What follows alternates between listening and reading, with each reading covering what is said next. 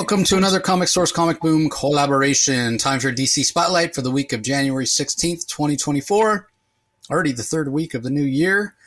Uh, solid week overall, I would say. Uh, I think most of the books were relatively entertaining, with maybe the exception of one.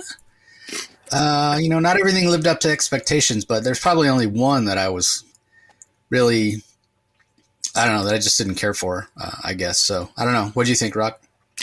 There's there's a number that were kind of meh, but uh, for the most part, I, I actually thought this wasn't a, this wasn't a bad week. It was, wasn't the best, but it, it wasn't bad. I, for the most part, I'm positive this week. I, I enjoyed most of them.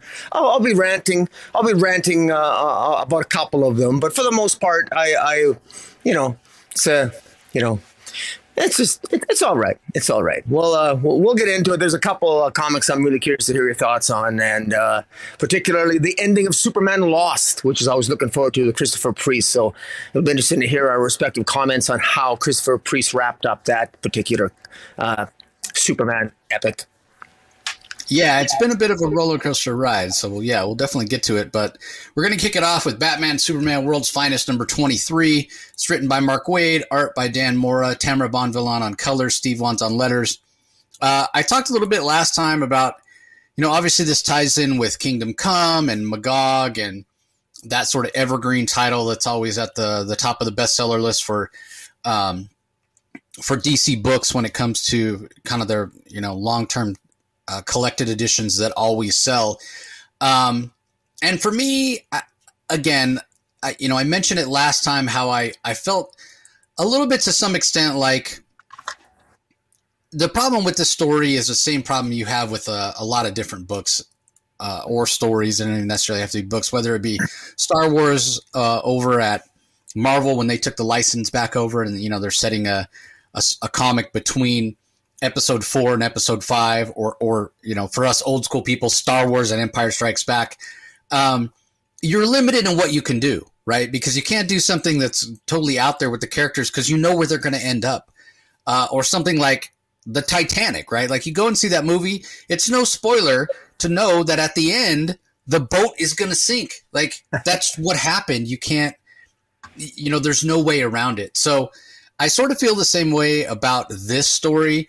Um, and I mentioned it last time. And as as it all played out, I did sort of that was sort of proved out. And what I mean by that is, for me, uh, it just felt like this didn't end up in a situation where I thought it was interesting or uh, really compelling. Um, it, it, all just was sort of by the numbers to some extent.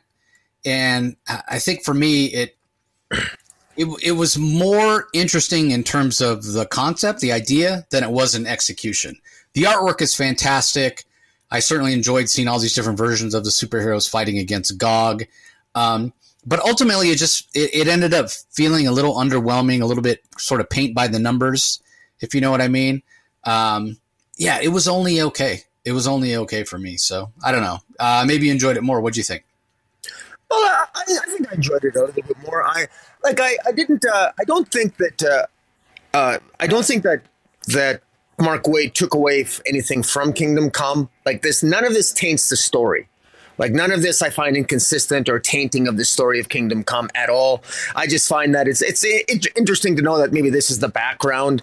I, and I, I, do find the background interesting about you know David uh, being you know who be, ultimately becomes Magog, who plays a central role in Kingdom Come. The fact that this other godlike character Gog sort of saw him in the saw him through his unique energies in the multiverse, and actually Gog Gog has these grand almost insane of uh, desire to to to sacrifice and and battle against the battle battle against Apokolips and Darkseid and and to go to Valhalla. And he he wants to protect he wanted to protect Earth 22 from the multiverse. And he's got a really insane sort of uh, agenda here that that that is that is a little bit nuts. And Gog Gog is able to manipulate. It's revealed in this issue, manipulate all the heroes of Earth Twenty Two and prevent them from discovering all kinds of things, including the existence of the multiverse. Until, of course, these latter issues, uh, and he has all this power because Gog himself possesses a form of the anti-life that Darkseid is looking for,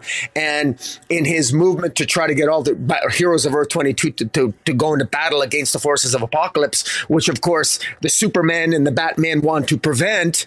Uh, in the, uh, they ultimately end up failing uh, while they end up convincing David to come back to the side of good and, and go against Gog. Uh, the reality is that uh, they're too late, and, and Darkseid shows up at the end, promising to be a pretty epic uh, next issue. So I I like this, and and I I actually am really curious because we know how this ends. We know ultimately this is ultimately going to lead into a Kingdom Come.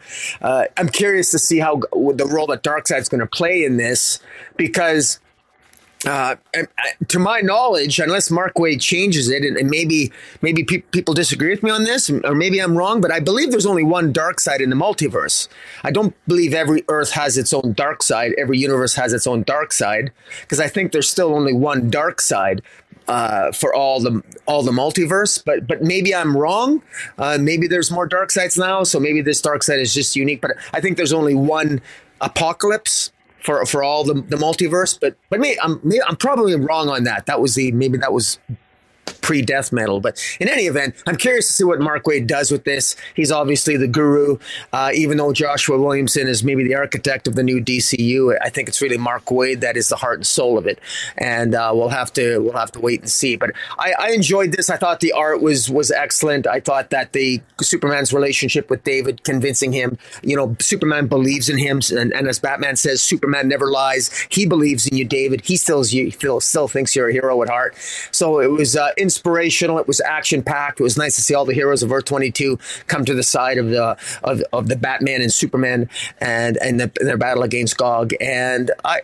I, you know, I, I enjoyed this. This is one of the more, uh, you know, but but I, I will confess to you that it, it's sort of missing a wow factor, even though it's kind of cool it's kind of missing that zing or that wow factor that I was hoping it would have. But maybe it'll happen next issue with the battle with Darkseid. We shall see. Yeah, I mean that's kind of my point. Um, yeah, I mean, in, in, no way does this invalidate anything that that happened in Kingdom Come or that that will happen in, in Kingdom Come or anything like that. I just mean that, like, how do you, if Magog knows the events that happened here in this book, how does Kingdom Come even still happen? Is is sort of my point. Um, I guess he could have his memory erased in an upcoming issue. I, I, again, I don't know. Uh, we'll have to wait and see. Uh, but I do agree with you on dark, the whole point of Darkseid. My understanding is Darkseid. There's only one Darkseid. Um, he's you know a singular entity in the DC multiverse. Um, but I, I don't know. I wouldn't be surprised if somebody at some point gave us a um, Darkseid who laughs, for lack of a better term, a Darkseid from the dark multiverse. Mm. Um, but hopefully not. Uh, anyway, let's move on. Uh, up next, we have John Constantine, Hellblazer, Dead in America, number one. From writer Simon Spurrier, Aaron Campbell handles the art, Jordie Bellaire on colors, Aditya Bidikar on letters. Last time we saw Aaron Campbell was, um, I think, on the Suicide Squad Black Label book. I think his art's okay. It's sort of um, an acquired taste. It's very dark and very muddy. You know, you've got Jordie Bellaire coloring it, and she's maybe one of the best colorists working in the business. Um, but there's no way. There's just simply no way with with Aaron Campbell's style of art to to make it clean and to make it bright. And it's and it's not supposed to be right. Like this is a, sort of a dark tale. This is a John Constantine story. And when we talk about some of the shortcomings that Simon Spurrier might have uh, on his Flash run, the idea of doing you know cosmic horror with the Flash being a little bit problematic in my mind. Uh, and, you know, we've debated on how well it's been working. Uh, for us, it hasn't been working that well, but this is sort of right up his alley, right? When you start talking about John Constantine and magic and things that are a little more esoteric and a little darker. Uh, and so I think for that reason, this works under the the hand of uh, of Simon Spurrier. But at the same time, like I, this is not my character. This is not my bailiwick. This is not my my genre, right? Like I, I don't get me wrong, I enjoy horror much more than I used to, but at the end of the day, this is still horror. This is still John Constantine, and uh, it's a it's a bit problematic. Um, I know Spurrier, you know, he likes to tell stories that are sort of larger in scope in a lot of ways, um, which is perfectly fine. But the problem that you start to run into is the, the problem that we have here, where on the title page, you've got like, I, I how, how many, like, I don't even know, 10, 12, 15 paragraphs of, of text to, to, as exposition to kind of explain, okay, here's where we are uh, with John Constantine. Here's kind of the setup or whatever. Um, and there's something to be said for you know comics as a medium. Uh, show me, don't tell me, and that's that is definitely not what we get here, right? We get a ton of no, he's going to tell us uh, what's going on. So I find this to be sort of mildly interesting.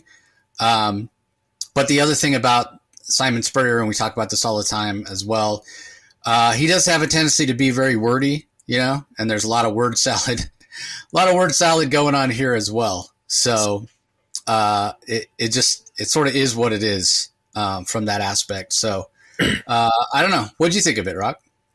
I, I enjoyed this because I'm. I do think it's fair to say that if you, uh, I mean, Simon Spurrier's uh, Constantine comic w- was cut short. It was canceled. And he got screwed over by DC. That was like last year, even a couple years ago. It's been a while.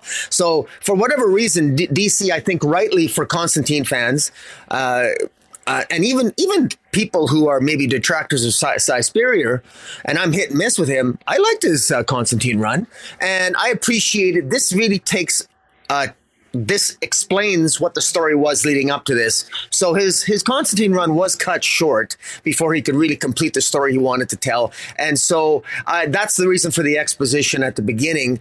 And I did read this a couple times, and I did enjoy it. I, I actually found it funny at parts. He basically uh, uh, Constantine wants to to sa- save the soul of uh, of his of, of someone who might be his son. This uh, black character called Noah. Uh, Noah's wanted for murder. Noah's soul is has been damned, and, and Noah might be uh, Constantine's son. And there's a Girl Scout who represents the, the lords of uh, the lords of of the Inferno that uh, he, that Constantine meets at at uh, Saint at, at St. Augustine, Florida, uh, near a golf course, and and he's trying to he, he needs to he needs to confirm what the the demon world knows, and of course Constantine has a mixed relationship with demons, and they all hate him, and they all want a piece of his soul, and and to throw a wrench into things, Spurrier introduces uh, Morpheus, the Sandman, pops up, uh, and. Um, and gives Constantine an assignment that he's got no choice but to take. He's got to retrieve some grains of sand that initially Constantine stole at one point and then uh, or found and then ended up they ended up being lost again by the Sandman himself. And so Constantine is has to find these a few grains of sand for the Sandman, uh, which had been missing for 50 years. And then if he finds them, he'll be rewarded. And I'm guessing, presumably, maybe use some the reward he'll try to manipulate to try to save the soul of, of Noah. Now that's just me speculating, but in the meantime, he's uh, part on part of his journey. He's got a contact. He wants to find. He it, this issue ends with him uh, continuing his his uh, movement toward that end of how do you locate some uh, strays of uh, uh, some sand? Well, he wants to contact uh, Swamp Thing, and he's expecting Swamp Thing to be Alec Holland. And at the end, it, I'm I'm guessing it's going to be uh, Levi Kamei because it, the the comment that Swamp Thing says to him is that John Constantine, Alec Holland, these are not uh, I do not know them. So I'm assuming that this is the, the Levi Kamei version of Swamp Thing, which is probably Levi's uh, uh, first interaction with Constantine. Maybe I think, but uh, in any event, I, I, I thought it worked well. And it, this he Spurrier knows the voice of John Constantine. He knows it. He understands the humor. I've the more Constantine. Uh, I'm not entirely up on British dialect and what have you, but Si Spurrier clearly clearly is. Sometimes it throws me off a little bit, but a couple of reads I get it. It's not as difficult I find as reading uh, the Milestone universe at times, so I don't I don't mind being challenged. And overall, I thought it was good. And I do have to say, I really loved cover A. I thought the cover A was just a beautiful cover. That's one thing about the Sandman universe. The Sandman presents all the covers, all the the cover dress and the trade dress for anything that the, that's published under that brand name of Sandman by DC. It just has gorgeous trade dresses, and this this series is is no uh, no exception. Yeah, you're right about that. Uh, that cover is pretty uh, outstanding. Uh, all right, up next we have Superman number 10, written by Joshua Williamson, art by Bruno Redondo and Caio Filipe, colors by Ariana, Adriano Lucas, Adriano Lucas, uh, letters by Ariana Maher. Uh, so we saw last issue that uh, Superman got thrown into the past. Uh, you know, we talked about this when we talked about the um, the Nightwing series, right? Recently, he was uh, wearing pirate garb and whatever, and it just seemed like sort of a little bit of a flimsy excuse story wise to to have um, to have Dick Grayson in pirate garb. I sort of feel the same way about this uh, when it comes to Superman in the Old West uh, because ultimately this ends up being almost a one and done story. Like, yeah, he's in the old west. Yeah, he gets thrown back, but not, not nothing really happens. Like he he goes and confronts Terra Man, of all people, and that's you know mildly interesting, I I guess. Um, but ultimately, not not really not much happens in this issue in in the you know in the grand scheme of things. So I don't know. I, I sort of found it to just be okay. Um, the art I thought was really fantastic. Uh, again, it's not the regular series artist, but you get a chance to have Bruno Redondo drawing Superman in the Old West. I mean, there is a fun aspect to that. But in terms of you know re- advancing the story uh, that with Farm and Graft and th- that's been going on, it, it really it really doesn't do much. Um, so ultimately, I just thought this was okay. And this is one of these comics, and I, I, I sort of noticed this when we were getting ready to uh, to record. I'm going through and I'm I'm getting all the the books in front of me, the digital press copies that we get, uh, and I'm getting the credits all prepared so I can give the credits as we begin to talk about some of these books. And I was thinking about the fact that for some of these books, you know, it happens on Mark Waid's World's Finest. It certainly happens uh, in Superman there are certain books for whatever reason that the, the title page is a big giant double page spread uh, that says whatever the book is and then you, you know you've got the uh, the credits there. This felt like a very short read to me a very short read. And uh, I, I you know as i'm getting the credits ready i realize you know we lose two full pages of story here every month just to have this title page uh, I think I think that's a problem.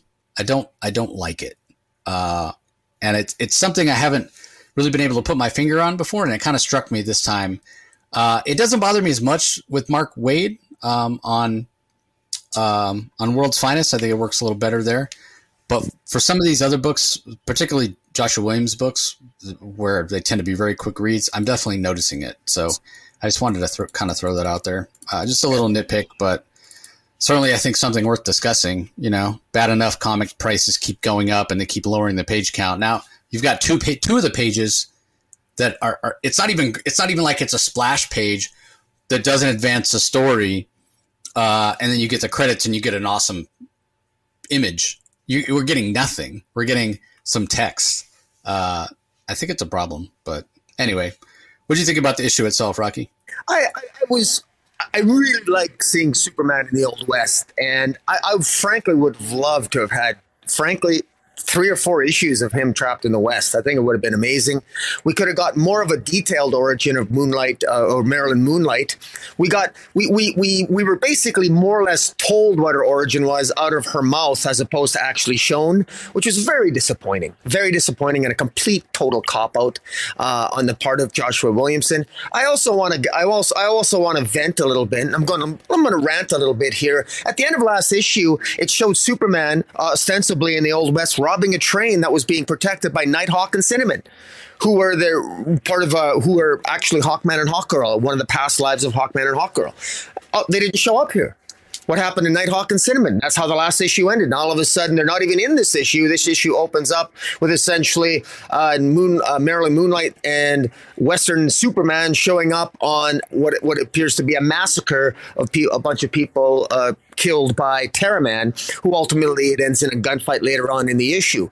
Uh, but again, in in Superman confronting Ter- ultimately confronting Terraman, I mean nothing was at stake. It was it was it was very fast. Uh, Superman he gained his superpowers back right away. Not, uh, Terraman shot at him with bullets, a gunfight, and surprise, surprise, Superman gained his powers back. He's bulletproof. He didn't have to do anything. All he had to do was stand there. Uh, I'll be blunt. I really love the visuals here. The visuals of Superman in the red, sort of like not the cape, but his red uh, Indian blanket draped on whatever draped over his shoulders with the cool looking cowboy hat uh, with the saloon doors. It looks pretty cool. I like it. The visuals are really great. Good Western visuals with Superman being there with the red and the blue and the colors. And Marilyn Moonlight looks fantastic. And as Marilyn Moonlight leaves the town. She glances at what I assume and what Superman even assumed was her younger self, her, uh, because she's gonna her she is she, her origin is such that she she grows up and she has a great life and she becomes the spirit of Metropolis and dies peacefully surrounded by family and loved ones. But somebody brought her back, uh, brought her back, brought her soul back, and she always appears uh, after the moon appears in order to bring to to bring justice to those who need it or what have you. That's her generic origin, uh, but it's not bad. But I'd like to see more of it. I, I, I would like to see a miniseries Moon, uh, with Marilyn Moonlight, and we're probably going to get that. That's why maybe Joshua Williamson just sort of breezed over it. But um, uh, so I liked it. I just wanted more of it. Uh, it ends with Superman coming back to our time and ultimately uh, confronting uh, Lena Luthor, who wants him to, you know, fly away from, you know, he, he goes to Supercorp only to realize that it's been it's been taken over by the Lex Luthor Revenge Squad. so uh, I am curious to see how that's going to go. The Lex Luthor Revenge Squad naturally wants to recruit Superman to the cause because who should hate Lex Luthor more than Superman? Boy, do they misunderstand Superman.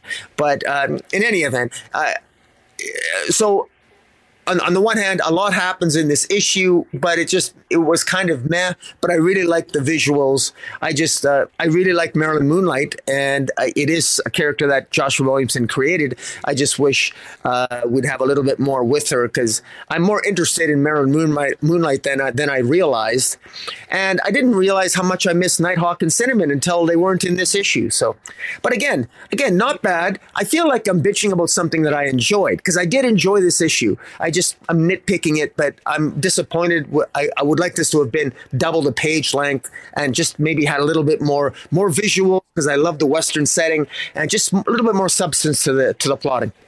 But but uh, other than that, okay. yeah, I mean, I, I I don't I don't disagree with you. Uh, the, you know, the problem is, um, it, it, the way that it was set up with with how big of a deal it seemed like it was that Superman got you know, sent back in in time. Um, that yeah, it felt like this was being set up for multiple issues. Um, and then you're right, like it, it feels like we're missing a part a part of the story here. Now maybe it's going to be a flashback at some point, um, and we're going to get the you know the the story of what, of what happened. Uh, you know what Farm and Graff, you know, they have sort of mentioned or hinted at, you know, Superman taking something. Their mother hints at it you know, what did Superman take from us or what have you? And yeah, we didn't get we didn't get any of that. But uh, but I agree with you. I mean, at the end of the day, if it's fantastic visuals, um, there's no doubt about that. Um, so you know, I did I did very much enjoy the the visuals just like you did. So. Uh, okay, up next we have Green Lantern War Journal number five. We're up to from writer Philip Kennedy Johnson.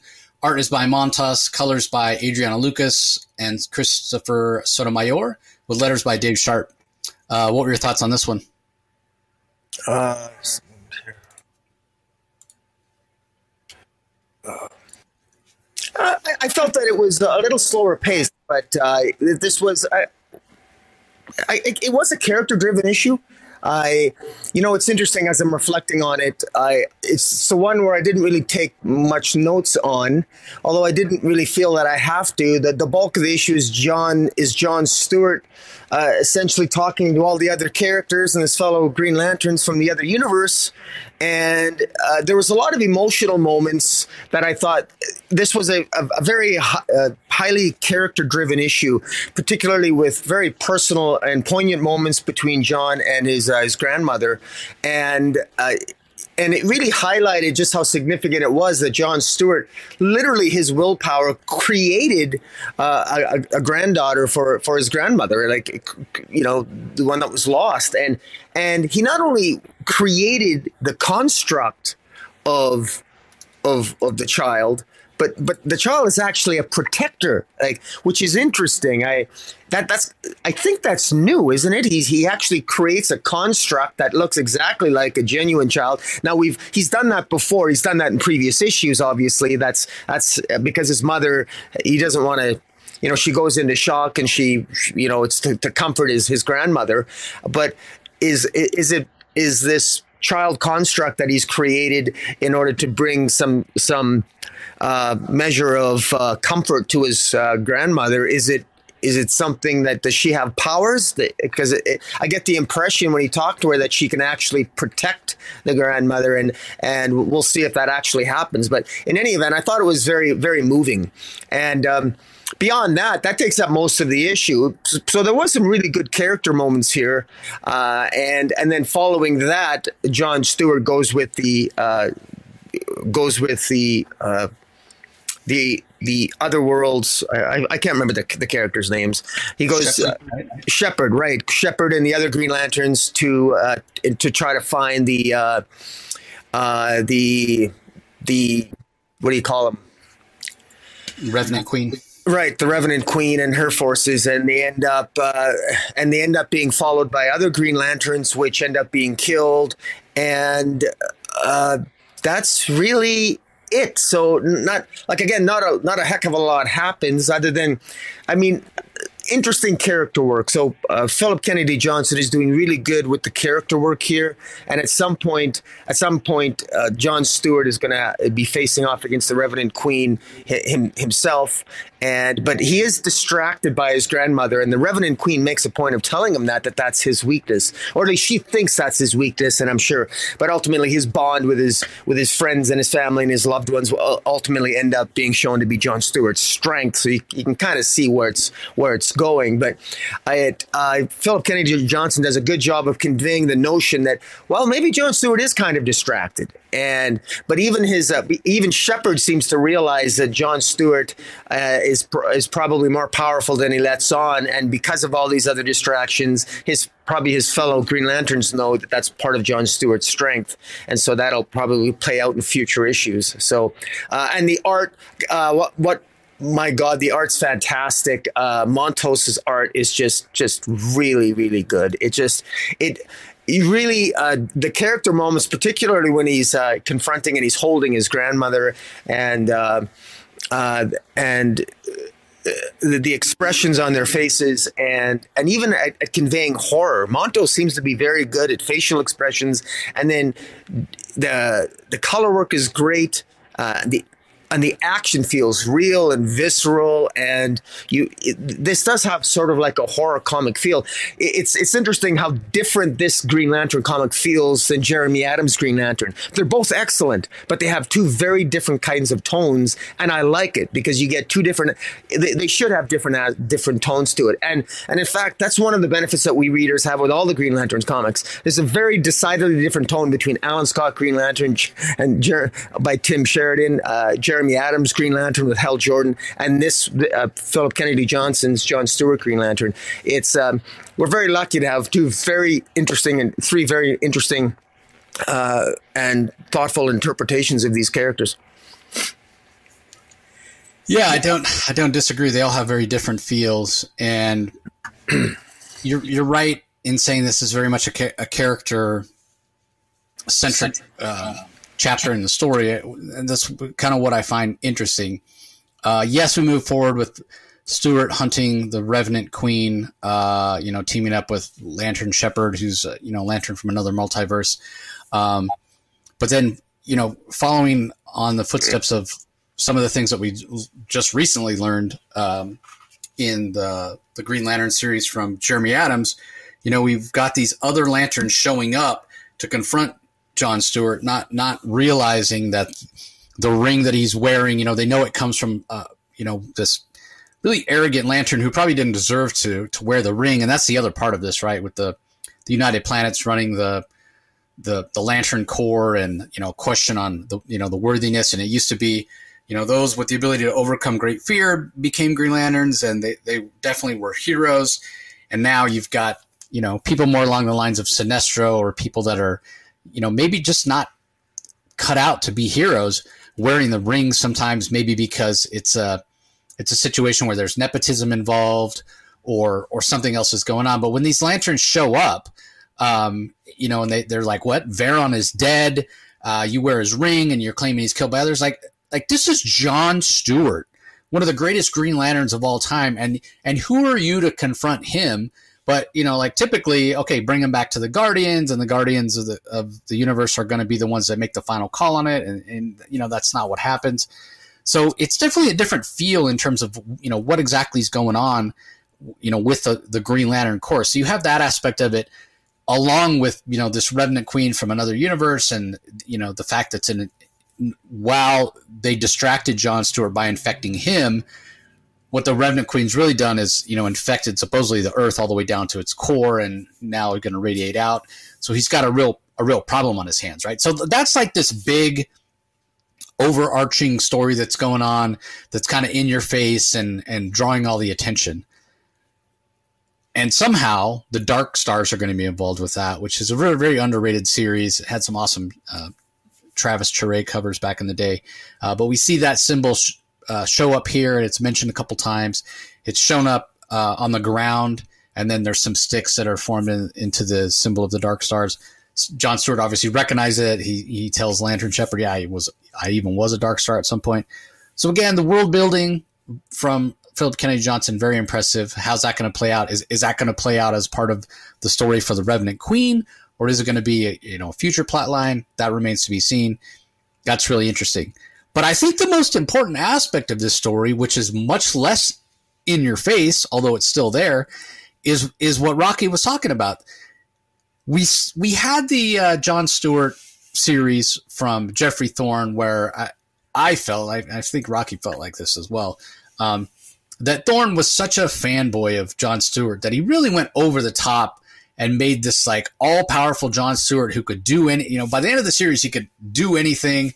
He he was like this godlike figure, uh, and and it's it's like how do you challenge that? Like how do you challenge him? How do you make that interesting? He becomes this sort of a, a, a character that in and of himself is ex uh, deus machina, right? Like can just solve any problem.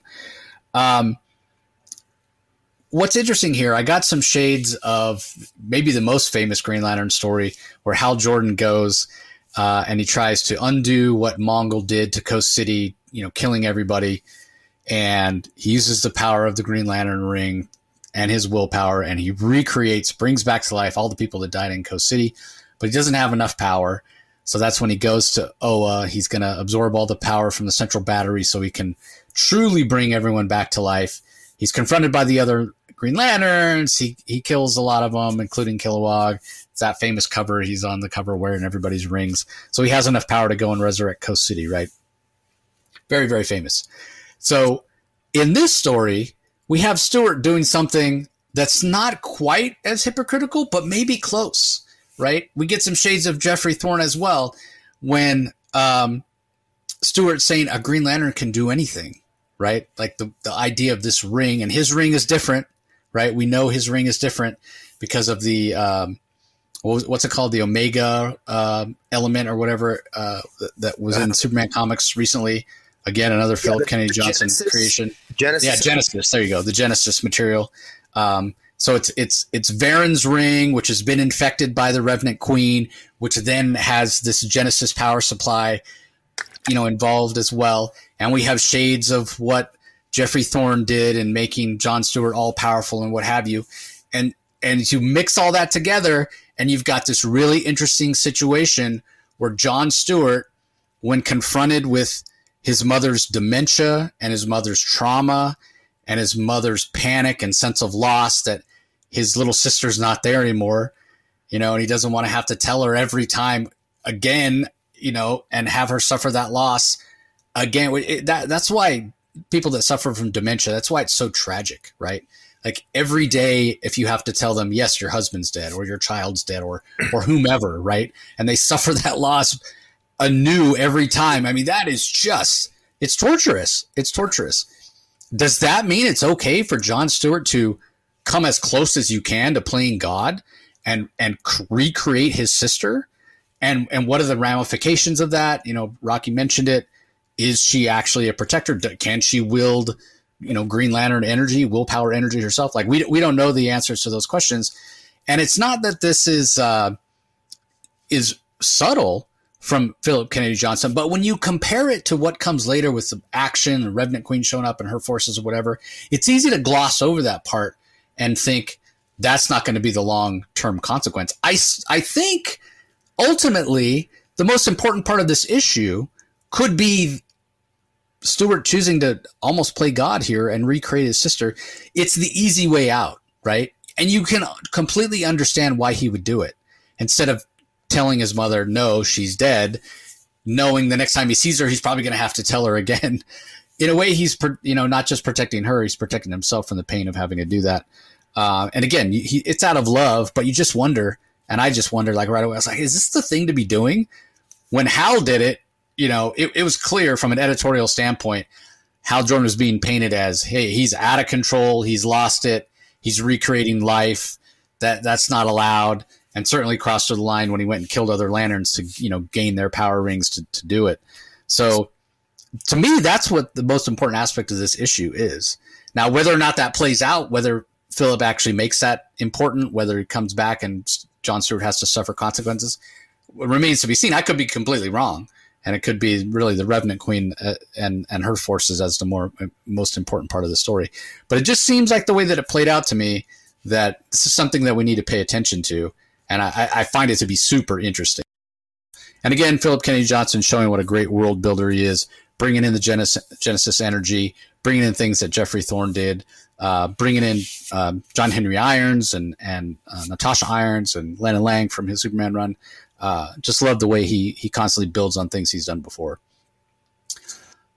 Uh, all right, let's go ahead and move on. Up next, we have Jay Garrick, The Flash, issue number four from writer Jeremy Adams. Diego Olortegui handles the art. Luis Guerrero on colors. Steve Wands on letters. What are your thoughts on this one, Rocky? I, uh, Jeremy Adams once again has provided an entertaining issue, uh, and he he threw a little bit of a wrench into things and uh, a very pleasant, you know, I was pleasantly surprised that he he provided a sort of a revitalized origin for Jay Garrick. At, at least it is to me. I, I, I didn't. I like the fact that he made this pro- Professor Hughes, who uh, was actually very active in the origins of Jay Garrick and ultim- and also in the origins of Judy Garrick in gaining the flash powers and being exposed to hard water fumes. And so th- this I- issue was extremely informative. It was ex- it uh, it provided a great deal of information in terms of of of of the background of Jay Garrick, his origins, uh, how he was an athlete, and how this Professor Hughes was keeping an eye on him. And, and after after the first superheroes, the Justice Society slowly began to appear, and sort of uh, and sort of maybe inspired a little bit by Alan Scott, Professor Hughes wanted to try to create a scenario where ordinary humans could become superheroes or metahumans. And in doing so, he, be- he began making experiments. And that's how he stumbled upon Jay Garrick, who Jay Garrick was a bright young man, was also an athlete, but rather an unassuming but yet bold and brave young athlete. And uh, Professor Hughes uh, kept a diary that, and this diary is, is ultimately found its way in talking to the the, the I guess the CEO of, of Star Labs of this Mr. Slate, who in our present is talking to Jay Garrick and Judy Garrick, and Mr. Slate is basically reveals that his Professor Hughes is the is responsible for the creation of Star Labs. And now this is news to me I, I mean, I think this is new history. If it is, I can be. I stand to be corrected. But I like the fact that Jeremy Adams gives us an origin of Star Labs as well. That Professor Hughes not only is responsible ultimately for uh, the accident that had led to Jay Garrick becoming exposed to hard water fumes and, and getting access to the Speed Force, but also Judy Garrick, and ultimately over the years in in his working in secret uh, through uh, the creation of Star Labs, trying to work secretly and investigate other superheroes with the ultimate goal of trying to make ordinary humans metahumans or to gain have them gain superpowers. Uh, I thought it was very cleverly done, and I also like the fact that this Professor Hughes doesn't exactly know. He was just as surprised as anyone that Judy Garrick was sort of taken from the timeline. He actually wasn't responsible for that. Of course, that was the childminder or what have you. So I thought everything worked particularly well here, and how Jeremy Adams sort of all the all the events that have happened since since Star uh, Star Girl, The Lost Children, and since issue one of Jay Garrick the Flash till now all of the events, particularly events of issue one, are all provided in a nice synopsis and timeline that makes sense for the reader. So if you've been along for the ride for these last four issues, and certainly if you've been even luckier and read Star Girl, The Lost Children, uh, there's there's a lot of fun to be had here. It's easy to follow. It's easy to read. Its uh, dialogue is great. The art is particularly good. Ortega's art is really good. Guerrero on the colors. Uh, I thought this worked really well. I'm I'm actually excited. I, I like this sort of new twist on the origin for Jay Garrick the Flash and and I should maybe cover my ass here and say it's a new twist for me. I, I was uh, I never knew that this. I, I, believe it's new that this Professor Hughes uh, was was actually ultimately responsible for what happened to Jay Garrick and, and Judy, and uh, he even at one time tried to uh, investigate uh, Judy uh, Joan Garrick, the the the, the, the, wife. So I thought it was there, there's lots of little Easter eggs in here that are really good and very rewarding to the reader. So I, I, I thought it was really well done. What about yourself, Jace? Oh, you're on mute. Sorry about that. Yeah, I, I, I tend to agree. I mean, we, we never saw Professor Hughes. I mean, he makes his first appearance as Doctor Elemental in in the first issue of the series. He's right. never he's never you know shown up previously. This is his this is his first appearance. It's the first time we've ever seen him. Um, I, I, mean, I think we've we've sort of had a Star Labs um, origin before, but it was it wasn't tied to any one individual. It was just sort of like they just were. And so to tie Jay Garrick into the beginning, the earliest origins of Star Labs, to tie this Professor Hughes in, to, to retroactively go and, and insert this Doctor Elemental into the history of Jay Garrick as the Flash and um, and go so far as to say, yeah, he was kind of the Flash and Boom, uh, you know, Judy Garrick, uh, their arch nemesis back in the day. Um, and he's just been erased from the timeline, much like Ju- Judy Garrick was. Uh, that that's fun. That's fun. Um, I, and I know maybe it sounds a little bit hypocritical. Uh, I say all the time, I hate it when they go and really retcon things that don't make sense. But it's a lot easier to do that when you retcon stuff that is back in the golden age when sort of nothing made sense. If you, if you take my meaning, I mean, I'm thinking back to times, um, and uh, and I think it was Julie Schwartz as a editor at DC. Maybe it was Mort Weisinger that that basically told everybody that hey, you know, back in the day, you figure you have brand new kids reading comics every um, like every three years, so you, you basically can repeat a story every three years because you've got you know brand new brand new people reading it. Um, so you know, a lot of times you go back and read a lot of that golden age stuff. It's, it's not sophisticated. It's not really serialized. A lot of one and done stories and what have you. Um, but that's not what modern comics are. And, and, and Jeremy Adams is getting a chance to, to, you know, go back and retroactively add in Judy Garrick to add in this Dr. Elemental. And it, it makes a really compelling read. Like I, I, I had no idea this was where this story is going to go. This is my favorite issue of the series so far. Um, and the other thing that's interesting is in this flashback, we see um, a, a, television report, a television news report about you know a, a, hero showing up and you know what what's going on, and it's kind of this thing that inspires um, Professor Hughes to start his research and hey, you know maybe there's more to what we can be as as humans and what have you. Uh, the interesting part about it, it's not Superman. I, I expected it to be Superman on the screen of the television, and it's not. It's it's Alan Scott. It's Alan Scott Green Lantern, and it's you know intimated that he was the first hero, which is interesting. Um, because it's still like a Superman like pose. It's still the car over his head. He's just using the ring to hold it up. So, yeah, a lot to like here. I agree with you. The Diego Olortegui art, it his art has been just a little bit inconsistent for me. There's times where it hasn't been quite as clean as others, but this is definitely a, a maybe his best art to date. Um, maybe it's just that I love the, the flashbacks and all the, the, sort of the montage pieces that uh, show up in this issue. But man, yeah, I, am a big fan. I'm a big fan of this uh, series and a big fan of this issue in particular. So, uh, all right. Up next, we've got Justice League versus Godzilla versus Kong. We're up to issue number four from writer Brian Buccellato. Uh, Christian Duce is the artist. Tom, oh, I'm sorry, along with Tom Derenick are the artists. Luis Guerrero on colors, Richard Starkings on comic crafts, Jimmy Betancourt handle the letters. Um, we get a chance to see Aquaman unleash the Kraken, right? Everybody's so familiar with that term. Uh, I, I got to be honest, I'm not even sure exactly where it comes from anymore. Um, and it's sort of cliched and, and over the top, but damn if this issue just isn't a heck of a lot of fun. Um, I, I, you know, really appreciate the art by Duce and Derenick. I mean, when we see these giant monsters, they feel big, they feel dangerous, they feel formidable.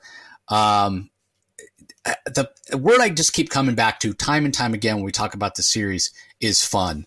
Uh, the other aspect of that's I wouldn't go so far as to say secondary, but because it is there, but it does take a backseat to kind of the over the top action and and the idea of these giant monsters and what have you, which I you know I give all the credit in the world to um, to uh, to Brian for bringing that to life, uh, and and the artists that are doing a fantastic job as well.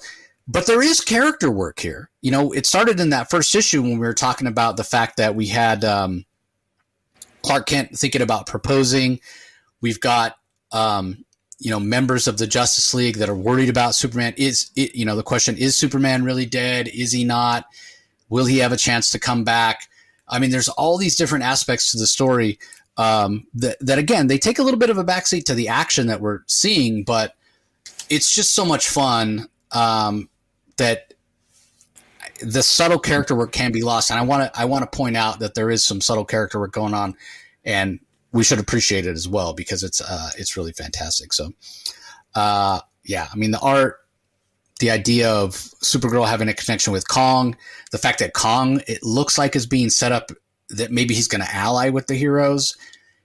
It might be that Godzilla himself is not really, you know, the bad guy that that maybe they think he is, despite the fact that he may have killed Superman. That's still kind of up in the air. There's just there's a lot of moving parts here. It continues to be fun, um, and more than anything, it's got that. Uh, and I mentioned this before. It's got that challenge of the Super Friends. You know, Super uh, the Justice League, uh, sorry, uh, against the Legion of Doom from back in the early '80s cartoon. Uh, this is the closest thing I've ever had to that in a in a comic. Uh, I mean, I know we had the Super Friends comic back in the day, but you know, it was a little more aimed at a younger audience. and this is just so much fun, and yeah, just page after page of fantastic art. Um, yeah, the whole creative team on this book just continues to get better and better with each issue. So uh, what do you think of it, Rocky? I, this issue, this feels like a sophisticated story, and I, I love that writer Buccellato is. Uh, uh, he's taken it very, very seriously. This actually feels like a sophisticated plot.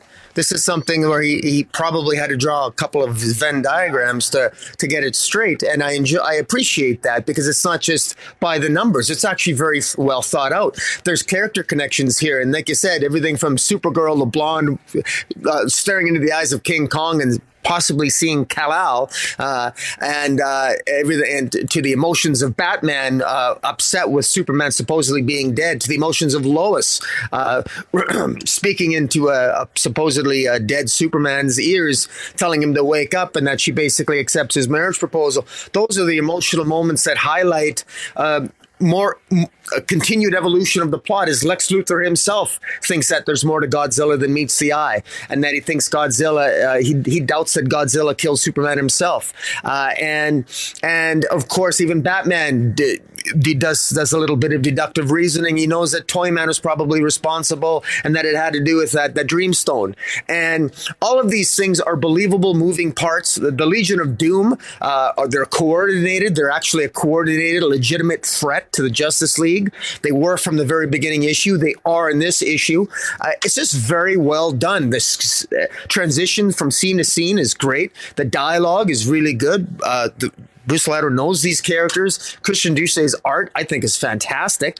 Uh, you, you, you said it uh, when when I mean when the Kraken is is is in the ocean on a at the end on a double page spread with Godzilla and the Kraken right beside each other. I mean, this is right up there. I mean, this is awesome. I mean, normally, let's face it, Aquaman doesn't get a hell of. He probably gets the least amount of love out of all the, the, the members of the Justice League. But in this particular issue, Aquaman is supported by the Kraken, and this makes for a hell of some pretty good visual And this is just continues to be a hell of a lot of fun. And yeah, and, uh, you know, kudos to Duce's art. And, uh, you know, I- am enjoying it. And again, definitely one of the, mo- uh, just a very enjoyable, pleasant surprise because I, I did not expect. I, I didn't expect this series to be as, as, as entertaining as it's become. Yeah, yeah, you know, you mentioned it being sort of a complicated story. I, I thought it would be fun, right? I thought it would be over the top. But there was a part of me that sort of expected. You remember we got the um, the the Jurassic League, and and that you know that was kind of fun and over the top yeah. and whatever. I, I sort of thought this would be that. Yeah, uh, where it's just kind of over the top fun and and you know not a sophisticated story and not something where you're really thinking about it after and you know with character development and, and that sort of thing but that's really what it's turned into it's turned into something so, you know so much more than the than the sum of its parts so yeah, everybody on the whole creative team is is really firing on all cylinders. So, uh, all right, up next we have Catwoman number sixty one, uh, Catwoman Nine Lives Part Three from writer Tini Howard. Stefano Raffaele is the artist. Veronica Gandini on colors. Lucas Gattoni on letters. I'm really curious to get your take on this one. Uh, you mentioned a couple of books this week that you were curious to know what I thought. Is this one of them? Because I definitely wanted to know your thoughts on this one. Oh, really?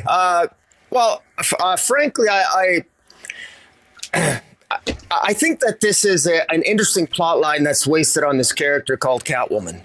Uh, now, I, I, so I want to. I think Tini Howard's got a really great concept here, but I just these stories aren't interesting enough. They're not she's she's not making the concept she's not translating the concept into interesting stories. The whole idea that that catwoman has nine lives and she she decides that she's going to use up these nine lives to basically embark on all these scores and these thefts that she always wanted to do, or all these goals that she had in the back of her mind, but she could never do before because they were life threatening to her and she it was a score that she could never pull off but since she's got some lives to kill why not do that? Um, that that's kind of interesting except the the the scores that she's embarking on i just think are just really dumb either either beneath her or just plain i think really stupid like this issue going after radioactive. I mean, if why is she going after radioactive material when when if, if it's that deadly? Just tell Superman to fly into the place and get it. I, I this issue was baffling to me. I don't understand what the hell she was doing. I, I it was totally. Uh, I mean, the other thing too is, um, and again, I'm going to go on a little bit of a rant here. Uh, I don't feel that Tini Howard understands quite gets Catwoman. To be honest with you, I, I view Catwoman as a thief. First and foremost, a criminal. She's a thief and the she's a thief and she likes to have sex with Batman. That's Catwoman. Simple as that. And and I don't I don't overthink the character. If you're gonna if, if you, I, I just don't I don't buy Selina as her having this. Oh, I've got nine lives. I'm gonna go. I'm gonna go save lives. I'm I'm gonna, I'm gonna go save a country from radioactivity from like Chernobyl or some what? This is Selina. Selina's going to go on the ultimate score. First of all, it's insulting to suggest that Selina would have to have to have nine lives and have to be immortal in order to pull off a score. If you challenged Catwoman and said, I bet you you can't pull off that score, Selina. It's too dangerous for you. You're probably chicken shit. It's you would have to risk your life, and you're too much of a coward to pull off that score. Selena Kyle would say challenge accepted. She wouldn't. Like I, I just, I so I again the premise of this, just like Gotham War, I, I have a hard time with the premise, but I acknowledge, like you've reminded me before, this is the story we're getting. So, okay, I'm going with it. I'll go with it. But I, the story should be more interesting in this. And the choices that she, that Selina is making, she is, I, I truly feel that she's wasting these lives on f- fairly what I consider to be insignificant actions, or at, or li- at a minimum, not particularly as entertaining as they could be. Uh, now, while she's doing all this, embarking on this, um, embarking and trying to get this radioactive materials, there are some nice moments here. So, Tini Howard, again, she's got she she doesn't execute these she's got good concepts doesn't execute them well in stories that i find interesting enough. But they do result in some moments that i think are really inter- uh, that i think do have some uh, are heartfelt. I thought it was really nice at the end where catwoman is dying in her whether it's her eighth or final life or seventh life whatever number it might be where superman stays with her at the end. I thought that was really nice when superman showed up. I, that was that was a surprise that superman shows up at the end. And superman stays with her and holds her. She wants to be held. She doesn't want to die alone, even though she's, you know, uh, I thought that was nice. That was touching. And um, again, it was a curious choice for Catwoman making the choices she did getting there, but I, I thought those moments were nice. I I am I am mildly intrigued by this mysterious force that that maybe is responsible, working in conjunction with the meteorite that gave her these immortal like nine lives of powers or whatever it is, nine lives. I, I'm not sure exactly what this force is. That's still kind of a mystery. But this this this force or this spiritual essence this that speaks to her in the force in, in, the body of a radioactive cat it seems to be impressed with the choices that selina is making um, which is complete opposite of me because i'm not impressed with the choices that selina kyle is making. And i don't believe that these choices are true to, to who selina kyle is. Uh, but i can absolutely be convinced otherwise. And and I think that Tini Howard has lost an opportunity to convince me that Selina Kyle isn't anything other than a thief. She's failed to do that. And I, I don't buy it. And I think opportunities were lost here. There's some, again, moments where I'm questioning maybe I don't know Selina Kyle. Well, that's good. As a writer, you're making me think. Maybe I don't know Selina Kyle. But and it's not it's missing something it's it's just she's jumping too quick from ish from from from adventure to adventure there doesn't seem to be a rhyme or reason to this that may, that none of these stories seem to have linkages to each other. This is completely out of the blue, out of nowhere. After it, it just feels it feels like again it feels like a great concept for a story poorly executed. That's how it feels so far. So that's how i feel. Mini rant. I apologize but uh, what do you think? Yeah I, you know it's funny. I so I, I don't know that it's poorly executed. Um but, but maybe maybe that is the right way to put it. Uh, I mean, technically, it's a very well done comic. Uh, in the past, I one of the things that I've um, said about Tini's work is the the pacing seems off. Maybe the story she's trying to tell a little too big, uh, feels a little choppy. Uh, we're not getting uh, you know enough space to to let the story breathe. At least with Selina here, and it's not that we don't get some of Dario and some of Emiko back in uh, in Gotham City. We get a little bit of the supporting characters, but mostly we're focusing on Selina here, uh, which to me is how it should be. I mean, Catwoman should be a, a, solitary character. I hate the idea of Catwoman and Batman together, and I, have said as much. You know, you say uh, to you, it's pretty simple. Catwoman is a thief. She likes to have sex with Batman. Uh, to me, Catwoman's a thief and there can be some playful attraction with her and Batman, but I don't think it should ever get to the point where they have sex.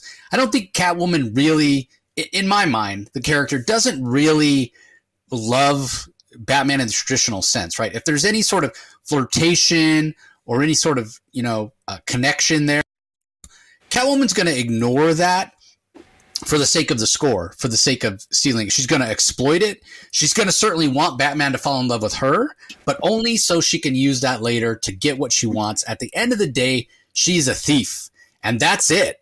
Like I don't even like forget about the the sex part, right? Like she's a thief. She wants to be the best thief in the world, and she will do anything to be the best thief in the world. And what she uh, that also goes along that she won't do things that will compromise that. And having some kind of actual emotional, mature relationship with Batman compromises that. Because I think at the end of the day, all Selina really cares about is being the best thief in the world. So, and I think there are aspects of the story that where that works. Like when you think of her that way, it works, right? Like this idea of corium, right? Corium is such a rare substance, right?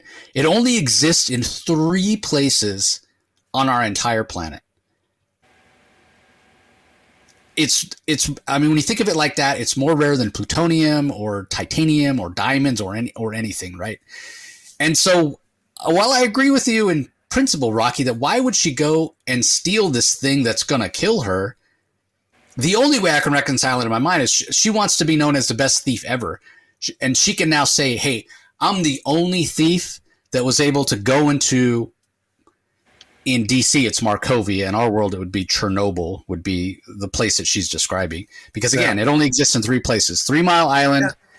Chernobyl, and the Japanese nuclear power plant. I, I, can't remember what it's called. Fukushima, I think. Fukuhama, something like that. Those are the three places where nuclear power plants have had meltdowns in the United States and corium has been created. Uh, so again, super, super rare. So she can now say, I was the only one that was able to get in there. Many people have tried, many people have died. I was the only one that was able to get in there and steal it, right? And she, and she feels like those bragging rights are worth her life. I question that a little bit in terms of where Catwoman is now, because you know you say you think that Tini has a um, maybe a lack of understanding of who Catwoman is as a character. I think mm-hmm. DC Comics as a whole has a problem with who Catwoman is as, as a character. And don't yeah. get me wrong, I love Tom King. I love Tom King, but I don't ship Batman and Catwoman. And I think putting them together and what the the because Tom, you know, feels exact opposite of me apparently in terms of them belonging together and they're meant for each other, long lost love, soulmates, whatever label you want to put on it. You know, his run was all about putting them together. And I think editorial bought into that to some extent. To even now, it's like they don't know what to do right? We saw it with Gotham War when you had Selina and and Bruce at odds with each other. But wait, they're supposed to love each other. They're supposed to be together. We had the Batman Catwoman series, and I know it was Black Label or whatever, but that's sort of what Tom, you know, where they would have gotten to, and they're eventually going to get married and have kids or whatever. Like th- that's a problem. If Selina is who we think she is, a thief, you know, we can argue back and forth whether she wants to have sex with Catwoman or not. But her main identity, her first identity, the thing that you gonna are gonna say first, the thing first on the list of things you're gonna list, she's a thief. Yeah, she's a thief. That's not the case anymore. It's like there's this overriding thing with DC editorial going, yeah, but would she really do that? Because in the back we always have to go, yeah, but what's going on with her and Bruce? What's going on with her and Bruce? Guess what? I don't fucking care. How about nothing's going on with her and Bruce? It yeah. shouldn't matter. You're you're you're lessening the character of Catwoman by making her dependent uh, on whatever's going on with her and Batman. You, you've you've you've you've added this like fifty pound brick to her back that every time you go to tell a story. Well, we got to check in with what's going on with her relationship with Bat. Well, how's Batman going to feel about this? How because you've you've you've made them so close, and even though they didn't get married, you've made them closer than ever. And I, I think that's a problem. And I so I don't hold that against Tini I hold that against DC as a whole. I think yeah. it's I think it's a problem. Now, I, I can reconcile the fact that she goes and steals this corium because it's a very rare substance, uh, and and that's how I make it make sense in yeah. my brain. But I, I do sort of agree with you. Why, why would she, sure. Yeah, why would she do that? But the bigger problem I have with this, and especially because Superman shows up at the end, and it is a touching moment. He does what you'd expect Superman to do, and he stays there with her. But this is the bigger problem I have with the story if you want me to actually buy into the fact that this actually took place. First of all, not only is corium the rarest substance on Earth, you know, in our reality, and I imagine it's you know pretty rare in DC reality too. That's why Catwoman tries to go and steal it. There's an argument to be made that corium, and the other substance you could possibly consider is VX gas. That would be the other one. It's it's between the two. Corium is the most dangerous, deadly substance on Earth. Right? You're you're talking about a substance that is so radioactive it provides its own heat source, and it's it's sort of recreating fissionable material. Like it's almost a self-sustaining nuclear reaction. It is, you know, far and away, the, you know, the most dangerous substance on Earth in my mind. VX gas, I, it, because it doesn't, you know, basically reproduce itself, I think is less. So I would put that number two on the list.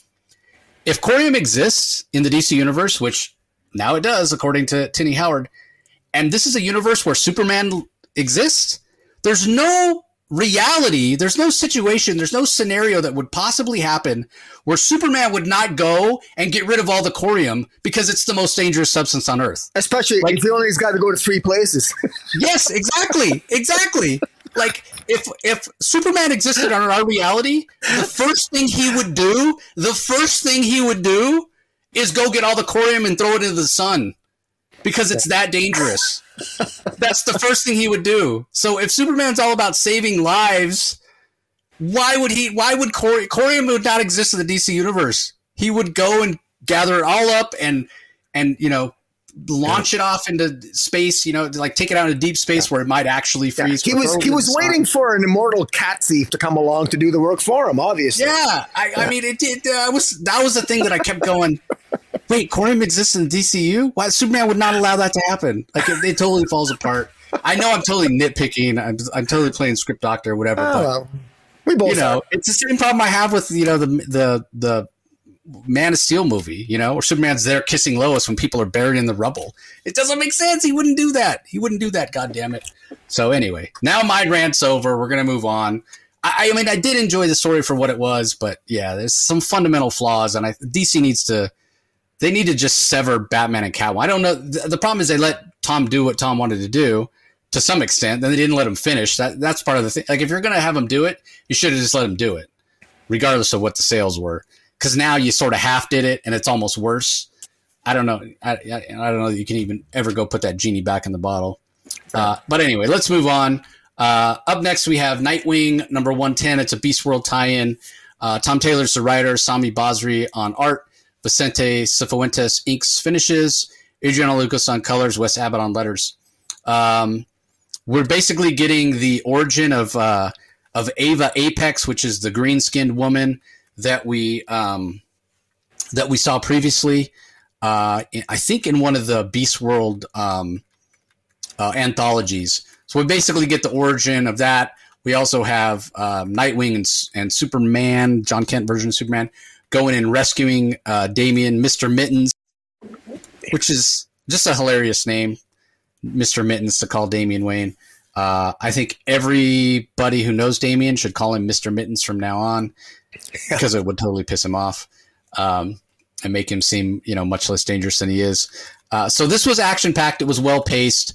We've also got um, a former hairdresser who has been transformed into a bear by Beast World. For those that don't know, that's 100% Gail Simone. He even says that the former hairdresser's name is Gail. She's like the champion of the underground fight ring. So Tom King, uh, Tom Taylor, rather, and Gail Simone have this sort of tongue-in-cheek uh, beef online on Twitter or and what have you, and they always, you know, give each other a bad time. So yeah. the fact that it's a bear, and yeah. for some reason, Gail's called a bear by various people at times. Uh, and you know, her pre before she was a comic writer, she was a hairdresser. So this is Gail totally Tom Taylor. You know, totally uh, not tongue in cheek, but going all out to call Gail a bear and, and put her in this comic and have her as this formidable fighter. Um, so the biggest thing, the biggest takeaway from this is it's, it's fun.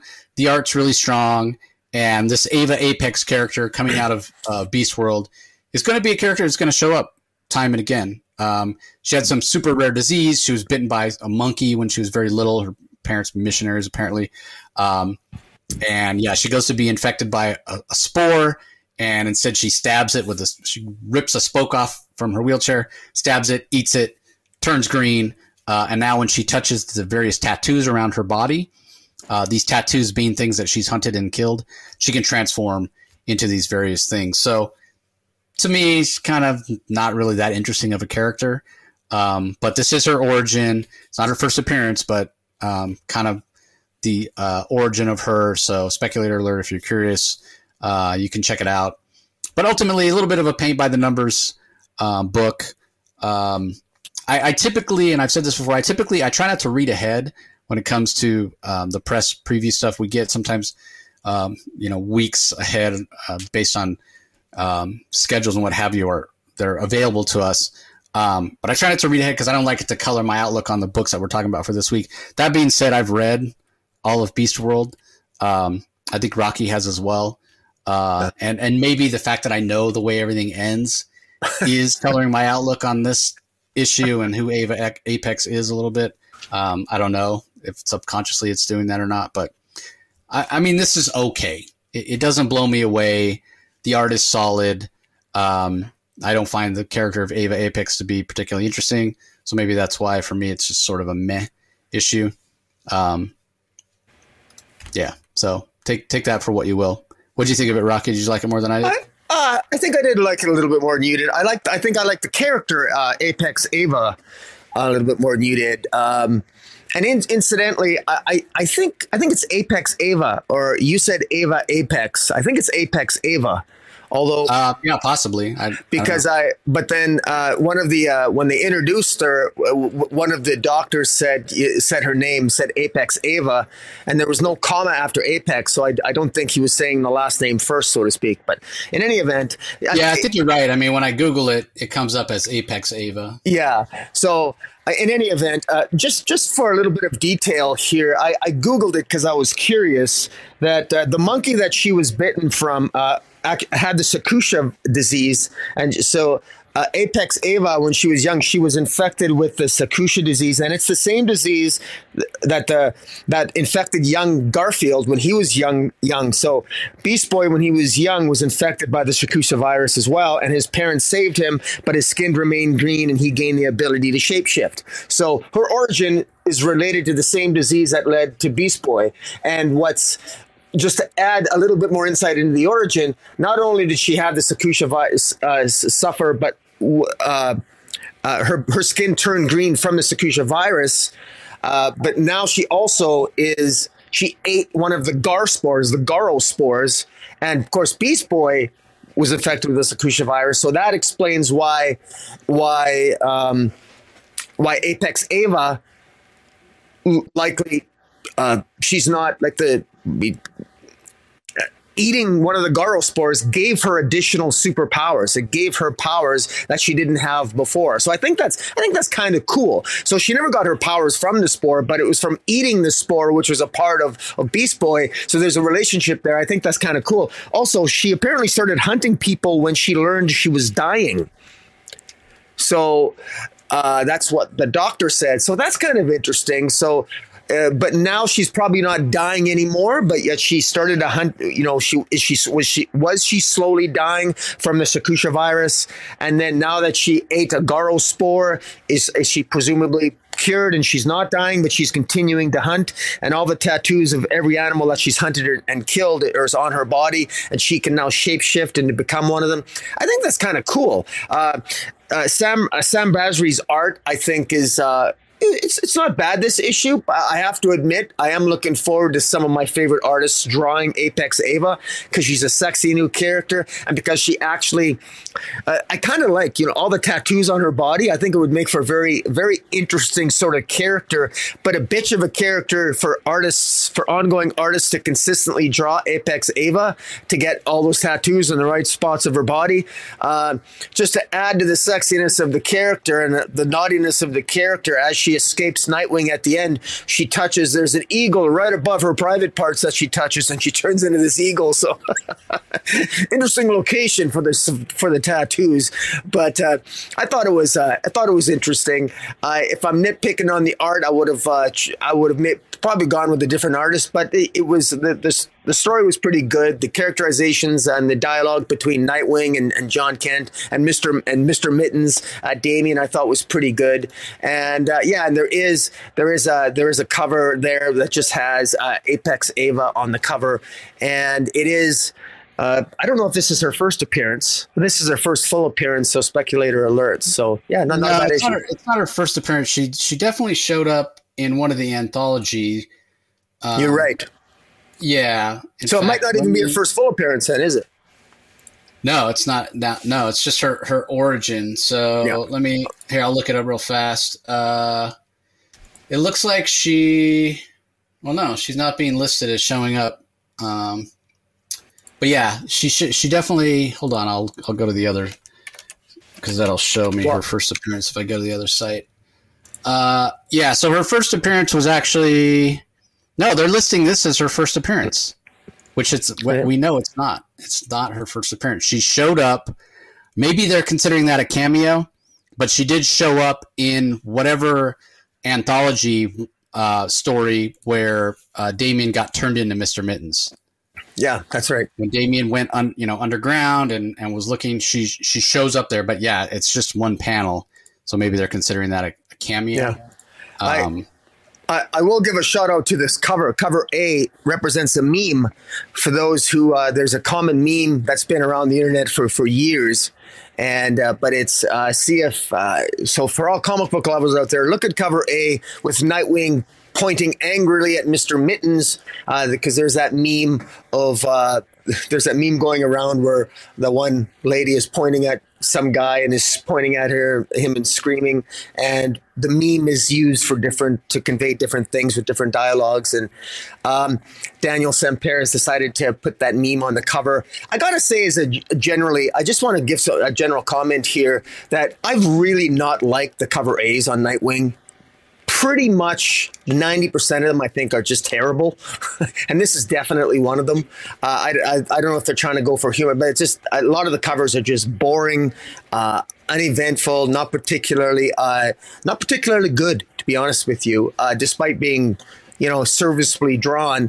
Uh, I've been disappointed with by, by far the majority of them. Early on, the issues were okay, but this this issue, this cover is just terrible. Has really, uh, I don't know. I, I, it's just a miss for me. So it's it's every now and then. I mean, uh, I usually get, get, cover A's, but man, uh, with Nightwing, I'm always inspired to get some of the variants because the cover A's just are never particularly good, in my in my opinion. But art is subjective.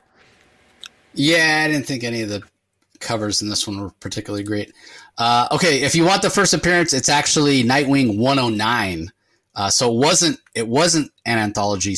It was the backup story in Nightwing 109 where Damian went underground, and that's where she shows up the first time. So makes sense. Previous issue of Nightwing, if you want to get the first appearance of uh, of Apex Ava. Uh, all right, up next we have Titans number seven, written by Tom Taylor. Travis Moore handles the art. Tamara Bonvillain on colors. Wes Abbott on letters this is a you know this is an okay issue. One of the things that I, I really like about the issue is it, it, does show the bond that the Titans have. If, if, there's like one positive we can take from the Tom Taylor run, um, it is showing that the Titans are a family. He does a very good job uh, of that. Again, you know, clearly we got Beast World going on, so that's what this ties into. Um, Xander, this. Uh, supposed you know friend and and uh, loyal subject of the uh, royal family of uh, Tamaran, who b- betrayed the royal family and and actually worships the Necrostar. We get a little bit more of his reasoning here and a little bit more of his plotting and planning um, is sort of explained before the Titans actually are able to take him out. They're able to transform Nightwing back from a, a fox to a normal person. They're also able to get uh, get Garth Tempest back to to normal. So sort of just tying up all the loose ends, uh, some of the loose ends, as it were, from uh, from Beast World. So it's a little bit paint by the numbers. You know, it's a little meh. There's not anything you know, over the top or or what have you. Um, but it is sort of setting the pieces in place to get to the end of uh, of Beast World. So overall, it's an it's an okay issue. Um, probably not my favorite issue of, of Titans so far, but really solid art from Travis Moore. And although it's may, maybe a little heavy handed from Tom Taylor, the the familial aspect of the Titans and how much they care about each other as characters is really front and center in this issue more than anything else. So, uh, what do you think, Rocky? I thought uh, there was a pretty badass moment where uh, the Garl spore comes out of Nightwing, who's been animalized, and Starfire says it's all right, and she Starfire literally bites into the spore, and just she's really badass. And you know, I thought it was a little bit for. I, I thought that was definitely over the top. Starfire is definitely badass doing that. Although, uh, again, it's a nitpick, but every other I know of no other hero, including Superman, who seems to be able to do that, it was just you know yeah. bite into it and then you know you know just toss it aside. Uh, you know, Cyborg is a little bit more convincing because he's pretty much mostly machine. So Cyborg basically regurgitates out the spore and it has little effect on him, much to the chagrin of uh, Starfire's uh, uh, whatever the the, the Tamaranean. Yeah what's his name? Yeah, Xander. Xander, right? Uh, but yeah, it, like like most of the Titans issues, uh, this uh, this conveniently sort of wraps up. It doesn't feel like any of the Titans were really challenged here. It was fairly easy for them to defeat all the Garl spores, to, to round them all up, to defeat uh, the Tamaranean villain, and uh, uh, who is so memorable. I continue to uh, block out his name in my mind. Uh, Starfire, you know, uh, Raven. It continues to um, build up you know Raven is a character that uh, will will play more of a prominent role in the resolution of Beast World. Uh, you just a hint at the ending, which to the surprise of no one.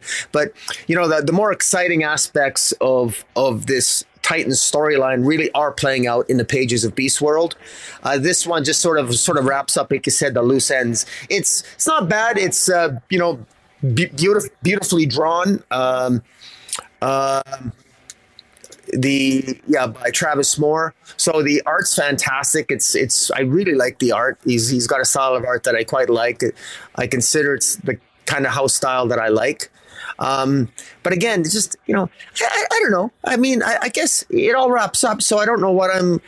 I got nothing to complain about. It just wraps up. It just just kind of convenient. I, I, I don't know. It's sort of missing. It's it's missing something, and I'm having a hard time figuring out what it is. But it's it's not memorable. I, I can tell you that it's just not particularly memorable, and um, yeah, I, I, I, it's just not memorable. But uh, I'm still waiting for Titans to have their moment, and uh, although I do think Titans are having kind of their some of their what I would consider Justice League moments in Titans in the wrap up, but you, we'll have to discuss that when it wraps up next week, uh, or whatever that whatever it is. Two but weeks, yeah. Two, two weeks, weeks, yeah. But uh, in any event, uh, I I didn't mind. Uh, there was a couple of alternate covers I didn't mind. Pretty cool looking ones with Beast Boy and one with uh, Garth.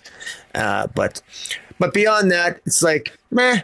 Kind of a meh, convenient issue. If, if you're with Titans so far, you you want to pick up this issue. It's sort of, like you said, it wraps, it ties up some loose ends prior to the resolution of Beast World. Yeah, I agree, hundred percent. Uh, all right. Up next, we have Wonder Woman issue number five, uh, Outlaw Part Five from writer Tom King, Daniel Sampere on art, Tomeu Morey on colors, Clayton Cowles on letters. Oh man, uh, what are your thoughts on this issue? Are you expecting a rant? Uh, I I'm not sure what to expect, uh, honestly, because I I had this is feels to me like one of those issues that people are either going to love or they're going to hate there's going to be nobody in the middle that's been like, ah, that was an average issue. Well, you know, I'll, I'll just. Um, th- th- this issue was unbelievably, totally pointless. I mean, it's it's a beautifully drawn issue. Daniel Sampere, man, you have an you have an amazing artist, and it's basically a recruitment issue. It's it's the Sovereign putting together all the bad guys you know, putting together, you know, Giganta and Cer- Circe and uh, Doctor Psycho and Grail and Angleman. Meanwhile, Wonder Woman, uh, once again, and and this isn't just something that you know, I can't blame Tom King. I can't just blame Tom King for this. Almost, if I I would have a I would I could take quite some time listing all the writers who continuously insult the intelligence of Wonder Woman and write her like a moron, but Tom King writes Wonder Woman like an utter moron in this issue. For some reason, Wonder Woman, an Amazon who's skilled in the art of war, who should know that this is not a war against uh, her, it's a war against Themyscira, against all Amazons. Wonder Woman wrongly, demonstrably wrongly categorizes this war against herself. She stupidly thinks that she embarks on some sort of Tom King fabricates a contest culture or or tradition that Wonder Woman doesn't want to be interfered with. She wants to go to war with the sovereign all by herself, and she doesn't want to be interfered with, so she doesn't want the two Wonder Girls or Donna Troy to help her. Absolutely retarded, totally stupid, unbelievably ridiculous. I, it just makes no sense. And and then the absurdity of it. She has an arm wrestle with Sandy's with with with with, with uh, Cassie, and then a bow and arrow thing with Yara and Yara, as if Yara, as if any of them can hold a candle to Wonder Woman. Maybe Donna Troy, but the the arrogance and the narcissism of Yara Flor. I'll, I'll give Tom King credit. He nails Yara Flor's character. Yara Flor is just as unlikable as the last time I saw her on the written page. So he nailed Yara Flor. Yara Flor is pretty much. I think she's become that almost like like I, I grew to love hating Damian Wayne at one point of Damian's uh, comic book history. At one point in his uh, in his comic book career, uh, Yara Flora is a character that I just I don't like the character anymore. I just find her to be unlikable. But that's part of her charm now. So I just sort of accept that. Uh, deeply unlikable in this issue. Uh, that's not Tom King's fault. He, he nailed it. He nailed her. Uh, but you know, Wonder Girl, Cassie, you know, arm wrestling, a, a, video game between Donna Troy and Wonder Woman. With uh, I don't like the voice. It, it's it's I've I really don't like the language and the and the voice that Tom King gives Wonder Woman. I'm, I'm not a fan of it. It's it's it's. I thought it would grow on me. It hasn't really. It's become more aggravating, and Wonder Woman just feels like someone who hasn't really been able to fit. Anybody, she's got again. I I sound like a broken record whenever I talk about Wonder Woman, but I keep going back to she's supposed to be have have wisdom, and what these are the, the tribes the tribes this they just united all three tribes of the amazons united it's not wonder woman's call she does not have the authority to overrule queen nubia queen nubia is the one that decides what the amazons will do and wonder woman's taken it upon herself that this is all going to be about her she's going to take on the most powerful military on the planet that is arguably close to declaring war on Themyscira she's going to do it herself Look, Wonder Woman, you battled a, you, you battled a, a, couple, you battled a hundred men and five tanks in one issue. Whoop de doo. Good job, but that ain't Superman level stuff. And and this is this this involves diplomacy. This involves Amazons. This involves three tribes. And you're selfishly going to, out of some ridiculous sense of just misplaced sense of honor, try to alienate the, your allies. Now, thankfully, at the end, I mean, one the two Wonder Girls and Donna Troy say, "Screw you, uh, Wonder Woman. We're going to help you whether you like it or not." Which they bloody well should. So that's good. In that way, they're all in character. So that's good. Tom King nailed it at the end. But getting there, he insulted. Uh, I felt there was an insult to Wonder Woman's intelligence. And frankly, all of them. I mean, they wouldn't even have embarked on such a ridiculous contest. And and and Yara Flor is basically Wonder Woman injures Yara Flores, shoots an arrow into her.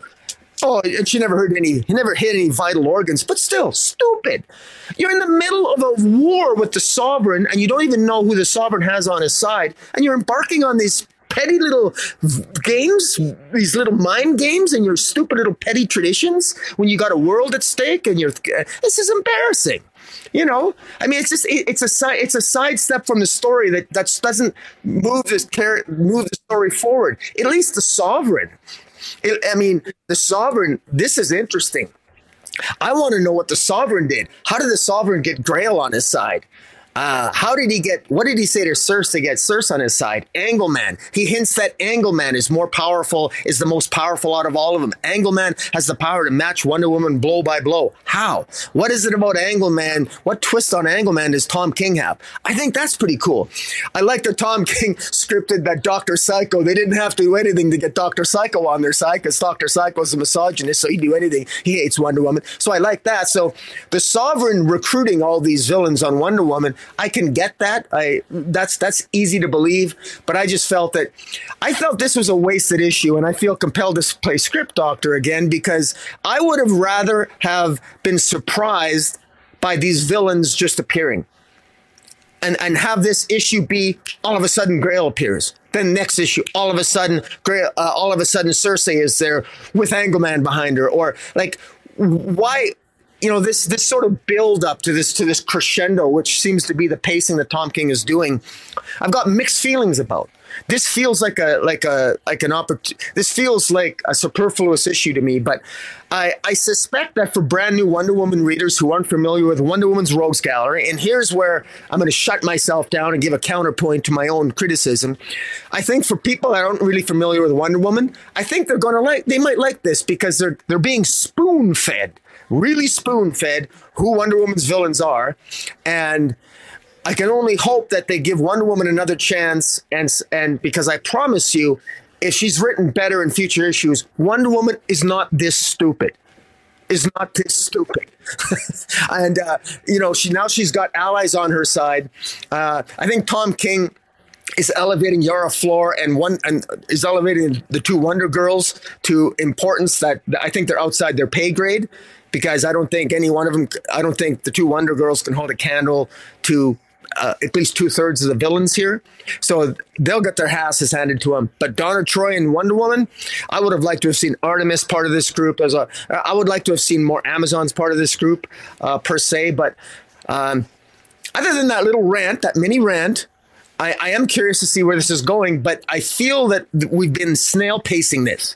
This is snail pace. It's sort of ground to a halt here, and um, and I'm probably being overly harsh on this, but I.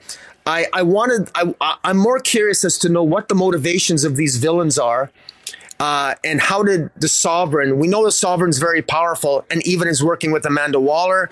And but how the hell do you get Grail, who's the ultimate, who's who's into misandry? I mean, when they show Grail here, she's she's literally sitting on naked men. She's surrounded by naked men. I mean, I mean, Grail Grail doesn't take kindly to uh, uh, the, the sovereign. That's why the sovereign bowed to her and everything else. So I think Tom King did a decent enough job introducing us introducing us to these villains per se. I just wish he wouldn't have played his hand so soon. I would have liked to have been pleasantly surprised as the narrative moved forward, as opposed to just, you know, we're, we're being spoon fed, and this is proceeding at a stale snail pace. We're being spoon fed, and Tom King is like taking like last issue we got the cancer kid because we needed to see how compassionate Wonder Woman was, and those were good character moments. But again, just a little bit outpaced for for what the topic of this central plot is. And so I don't know. I, will have to see how this progresses, but I have a feeling that I'm going to be very up and down with my with my my comments on this series as it proceeds. So I got mixed feelings about this. What about you? I, I so I knew you weren't going to like it, but you you you're disliking it for reasons other than what I thought. Yeah. Right. Even you went so far as ah, it's a pointless issue and and Wonder Woman's so stupid. So I thought you were going to say that it's a pointless issue because she defeats you know these other three side. You know she she doesn't she purposely goes out of her way to say ne- this is why I never had a sidekick. So they're not really sidekicks, but yeah. whatever junior Wonder Women or whatever you want to call them. Her her her her proteges. Let's let's call them. She defeats all of them. Makes them promise not to help her, and then they show up at her apartment anyway. They're going to help her. So, yeah, you know, is she's is she you know, dumb for thinking that they weren't, you know, they don't care, uh, you know, about this, you know, oath or whatever. At the end of the day, they know she needs help and they're going to help her. And, and, and so that's why it was pointless because, you know, they set all this up and then they're going to show up to help her anyway. So, you know, what was the point of it? Um, but that's not real. that's not really w- what's going on here in terms of, uh, uh, you know, of why you didn't like it. You're, you're talking about, well, you know, it's not her call to make, uh, you know, it's Themyscira, whatever. I'll just, to play devil's advocate here, she is trying to stop the war that America has declared on her. She, again, she on knows. Themyscira, not Wonder Woman. On no, no, no, no, no. I, I, I disagree. We, we saw that she's They're excluding the, the Amazon. One, she's the one Amazon who's who who said, "I'm not going to leave America. I'm going to stay here. I'm going to fight. You know, they, they had, we had that issue where it was a big scene on the battlefield and, and she defeated the army and whatever. And for some reason, Sarge Steel was surprised by that. And, and now that, you know, it's, it's been a situation where they're saying, okay, um, you know, we've got to find a way to, uh, to defeat Wonder Woman and what have you. And, and to me, what she's saying is, yes, I know there's still somebody behind the scenes that's pulling the strings. I don't know who that is. But in terms of, of a war, I'm going to be beset on all sides by the forces of America. And, and that's where she wants her proteges to stand down. She doesn't want any of them to get hurt. She doesn't want them painted in, you know, uh, a bad light or what have you. As far as like the bigger picture of who's behind it and whatever, I think she's still trying to figure that out. So I didn't take this as her saying, you know, you you got to agree not to help me with my war with the sovereign because she doesn't even know that at this point that the sovereign exists.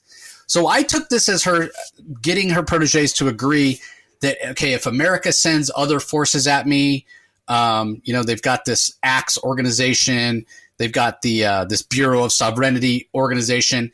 If America itself comes after me, or America's allies come after me, you you won't you won't help me. You won't put yourself in harm's way. That's what I that's what I took this as. And, and if there's any sort of you know stupidity on her part, again, I go back to why did you think that they weren't going to help you? Of course they're going to help you, regardless of whatever promise you extract from them. That's kind of how I took it. And and in terms of it being a pointless issue, well, you go through all the situations of having her sit there and prove that she's better at bows and arrows. She's better at arm wrestling. She's even better at video games than her proteges, only to have them go, well, it doesn't matter. We're going to show up at your apartment and help you anyway. So yeah. I could see why somebody would say, well, that was kind of, that was kind of pointless. I, I, could be wrong and you could be right. And, and maybe she's well, just. no, we, could, we can both be right. I, under, I understand your interpretation. Well, I mean, no, Wonder I Woman is, Wonder both, Woman's become the center point. But the reality is, is that it, all of the, I mean, it's, it's really, it, it's, their the U.S. has banished all Amazons from their soil, and they're, they're and they're and so if Wonder Woman, I will admit that if Wonder Woman is the one that they're going to is still in American soil. Wonder Woman wants to attract them to her, but it's not a war against Wonder Woman. Is just s- symbolic. Wonder Woman wants to, I think, probably draw. Well, they have they have said. Sarge Steel has said because everybody else is gone. Wonder Woman's the one that says, says I won't leave. And and again, a part of it is because she's the most visible Amazon.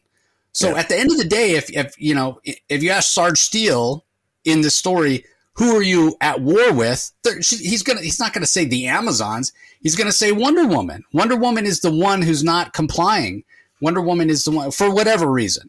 So I don't think that we could both be right. Like it's going to be is Wonder Woman referring to this war, this silent war that she doesn't really know who her foe is at this point? Because that could be valid. Well, she knows it's sovereign. She knows that there's somebody named the sovereign. She just doesn't know who it is. She doesn't. She hasn't found the sovereign yet. She knows. She asked Steve Trevor, I, "Have you I, ever heard I, of the sovereign?" The part where she learned that there's somebody called the sovereign. Yeah, she, she knows she there's somebody pulling the strings. Yeah, but no. I don't know that she knows it's you know this guy called the sovereign. Yeah, no, she found that out from Sarge Steel in issue one. And in issue two, she specifically asked Sarge, she specifically asked Steve Trevor when they're walking in front of the Capitol, she asks him, Have you heard of anyone called the Sovereign? Okay. So, but she doesn't know. She doesn't know who the sovereign is, and she doesn't know the sovereign's history.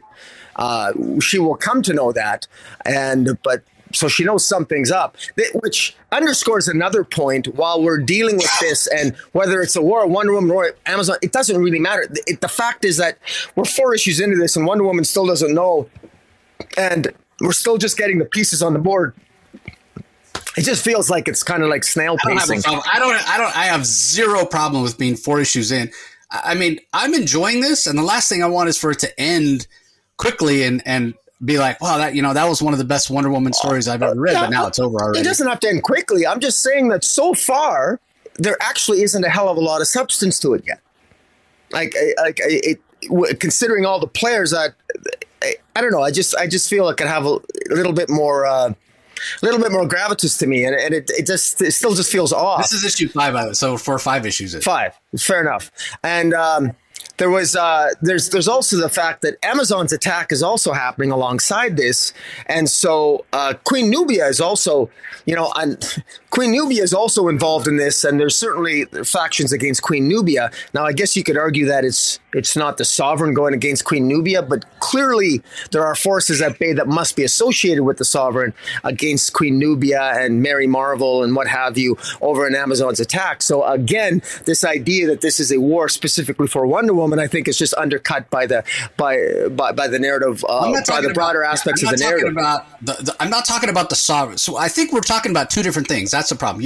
You're thinking about the the sovereign's campaign. I'm not talking about the sovereign's campaign. To me, the sovereign's campaign in this story, the only aspect of, of this particular issue where we get the sovereign's campaign is the sovereign recruiting people.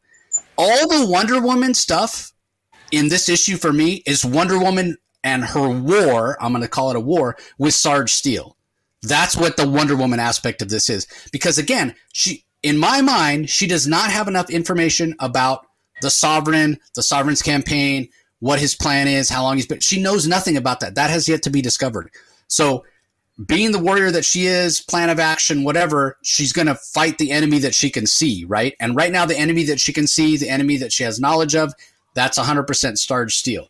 Now, again, I could be completely wrong, and she could be well, planning. No, you're definitely wrong on that. I, I, told you. She she she knows the sovereign exists. But she, okay, she so she knows she there's a guy called the sovereign. But who are you knows, for? He told her. And, and but it so doesn't matter, Rocky. She doesn't know anything. Okay, I know a bad guy's called the sovereign is the one behind it. Okay, so right. what can I do about that? Well, absolutely nothing because I don't know where he is. I don't know what his powers are. I don't know what he has planned. I don't know how long he's been around. I don't know who's working for him. I don't know what influence is at. She knows nothing other than she has a name. So how can she be planning a war against this guy when she knows nothing about him? Now, again, I could be completely wrong, and she could be extracting these empty promises from her proteges, uh, saying, "Okay, eventually I'm going to learn about the sovereign." and how to attack him and how to protect the Amazons and how to get the uh, you know Amazons cleared of wrongdoing and besmirching of name or whatever. And at, at that point, I'm going to be at war with the sovereign, and I want to make sure that you guys are safe and that you don't um, you know fight against uh, the sovereign at that point. She could be doing that. It just doesn't seem like a thing that she would be doing. It seems more like what she's doing here again is she's setting herself up to fight the enemy that she does know, the enemy that she can see, the enemy that she is aware of, which is Sarge Steel, the enemy that's come after her multiple times, and she doesn't yeah, want her other proteges to uh, to get in harm's way. So, but again, yeah. I again I could be completely wrong, but I take your point. You know, when you say not okay, not much has happened. We're five issues in here, so if you think about it, if you break it down issue by issue, you know, the first issue we had sort of the inciting event, and then the second issue, um, we had sort of the fallout of that, and then the third issue we had this. Um, okay, let's have this uh, this war with with uh, Wonder Woman and and you know the army send tanks against her and whatever, and show how powerful she is. And how, how that didn't work out. And then last issue, like you said, we had the little boy with cancer showing Wonder Woman's compassion so yeah, we're even though obviously there's a, a bigger overarching story here that um, the Tom King's telling. Re- really, in a lot of ways, what we're getting is sort of like a bunch of vignette issues, and it, it and it all sort of seems like setup, and and it if you take each issue individually, it can feel a little bit choppy. I could see where somebody would get that that feeling, right? Because there's sort of a lack of continuity from issue to issue. I could, you know, again, I could see mm-hmm. somebody sort of saying that. So I, I just, from that perspective, I, I, yeah, I guess. But the other th- thing that I go back to is Tom King has never, ever, in his entire career that I'm aware of, ever t- told a story that went from point A to point B to point C to point D. Uh, so uh, you know, I didn't expect this to go that way either. You know, even uh, if you remember the Batman Killing Time series, when he came on this very show and said, I, and I asked him about that, how he'd never done it, and he goes, "Yeah, I'm going to do that with Batman Killing Time. It's going to go point A, point B, point C, point D." If you've uh, read Killing Time, everybody, you know it yeah, jumps yeah, all the hell all, all over the place. place. jumps all over the place, Greece or whatever.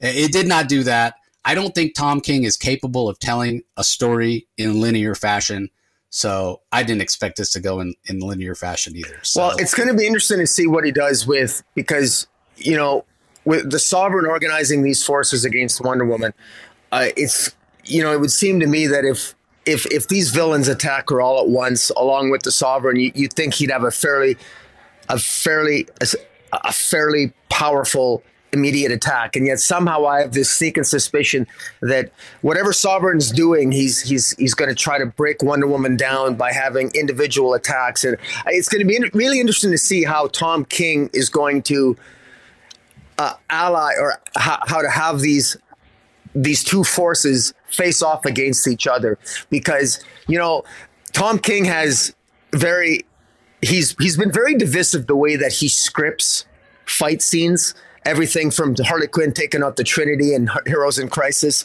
to uh, certain interactions between characters that seems to uh, upset certain people. It's going to be interesting to see how he the he's he's already hinted at the power set he's given Angleman. And it's going to be interesting to see what, how he how how powerful he thinks Grail is, Giganta, Circe, uh, uh, uh, the Silver Banshee. It's going to be interesting to see how these fight scenes will be choreographed uh, moving forward. So I, I have a feeling this isn't my last rant. well, when it comes to Wonder Woman, it never is your last rant. Uh, doesn't matter who the writer is. But the other aspect is, you know, you mentioned uh, this whole idea of you know, recruitment and what have you. Uh, you know, we just had some Tom King recruitment type storytelling in the pages of Penguin. Yeah. It's kind of interesting to sort of compare. Uh, yeah. You know, I just got done saying that Tom's incapable of writing a, a book where um, where he tells a story in linear fashion. Uh, but but what I will say is, you know, it, the closest he's gotten to that maybe is the Penguin, is the story he's telling over in, in those pages. It, it, does tend to be a little more linear. That's true um, in, in, the Penguin. So uh, anyway, uh, that's more than enough about Wonder Woman. Uh, I kind of wanted to save it for for last because I knew we were going to have a lot to say.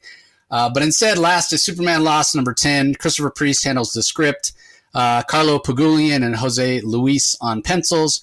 Jason Paz, Joe Prado, Julio Ferreira, and Jonas Trinidad on inks. Jeremy Cox on colors and Willie Schubert on letters. Uh, this has been a little bit of an up and down issue, so kind of curious on your thoughts uh, now that we hit the end here.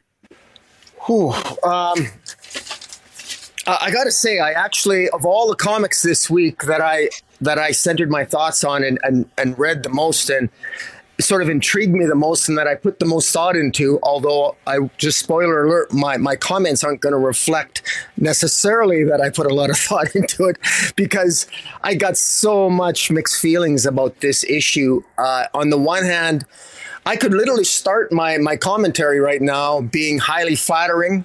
Uh, I could also simultaneously and paradoxically be very scathing.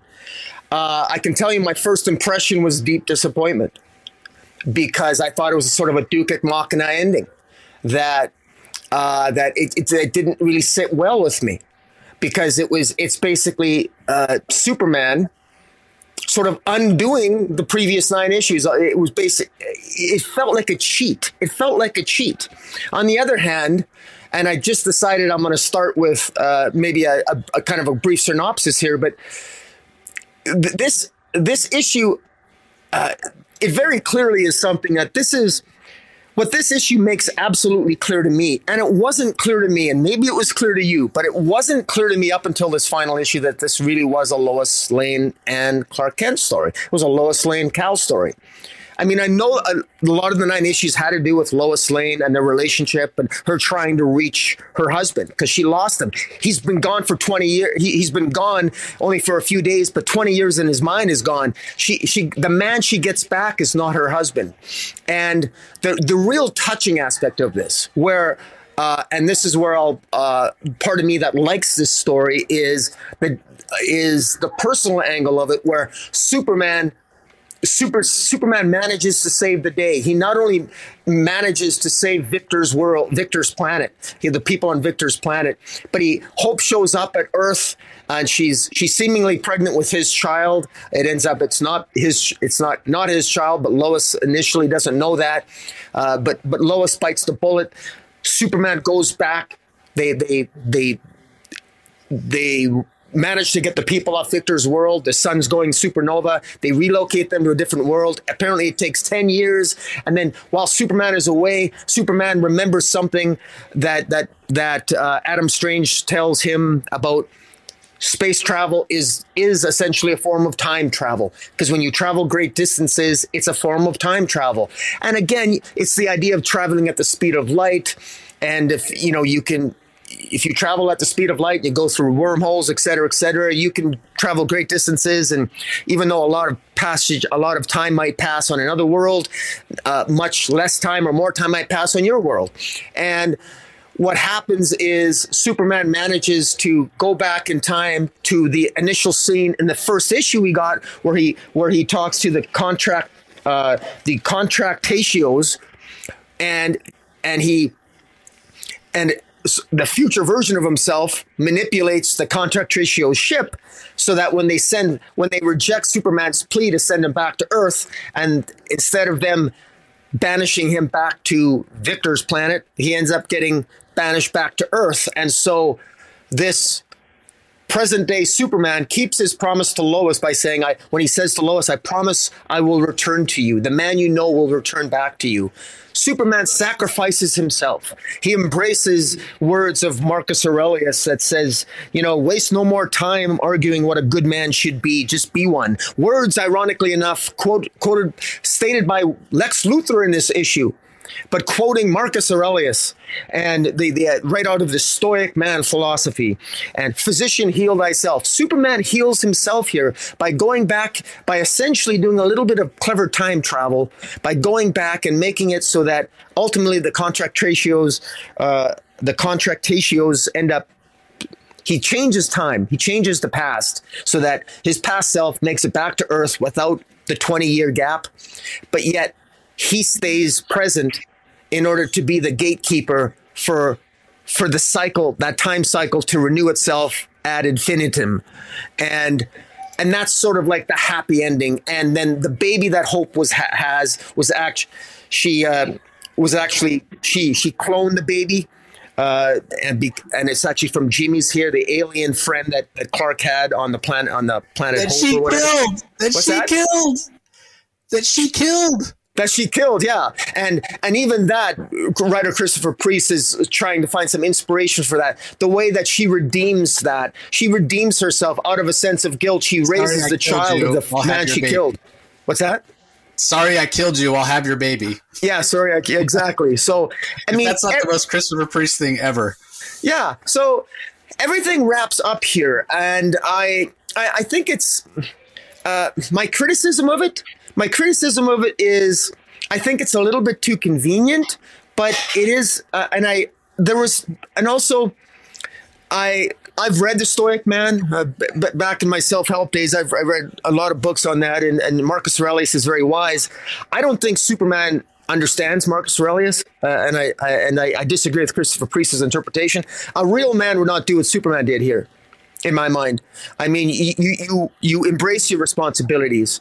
You you don't just go change the past because you don't like it, right? That's what Superman does. He cheats. He cheats. I, I think it's he cheats he, rather than be a man and, and, deal with the consequences of your actions. Uh, he cheats here.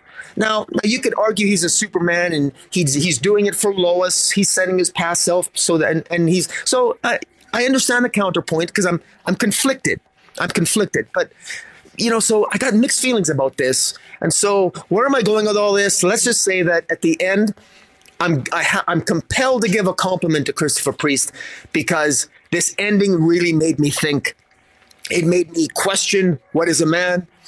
Uh, it made me sort of go back. I got I got the read some Marcus Aurelius. I did that even, so I enjoyed that. So I, it really made me think, and it really made me contemplate just how much Clark loves Lois, how much Lois loves him, her reactions here, how the Justice League trusted Superman. They went, and even the, there's a little bit of a wonkiness here. The Justice League apparently spent 10 years in the other part of the galaxy helping relocate all the people on Victor's planet to another planet.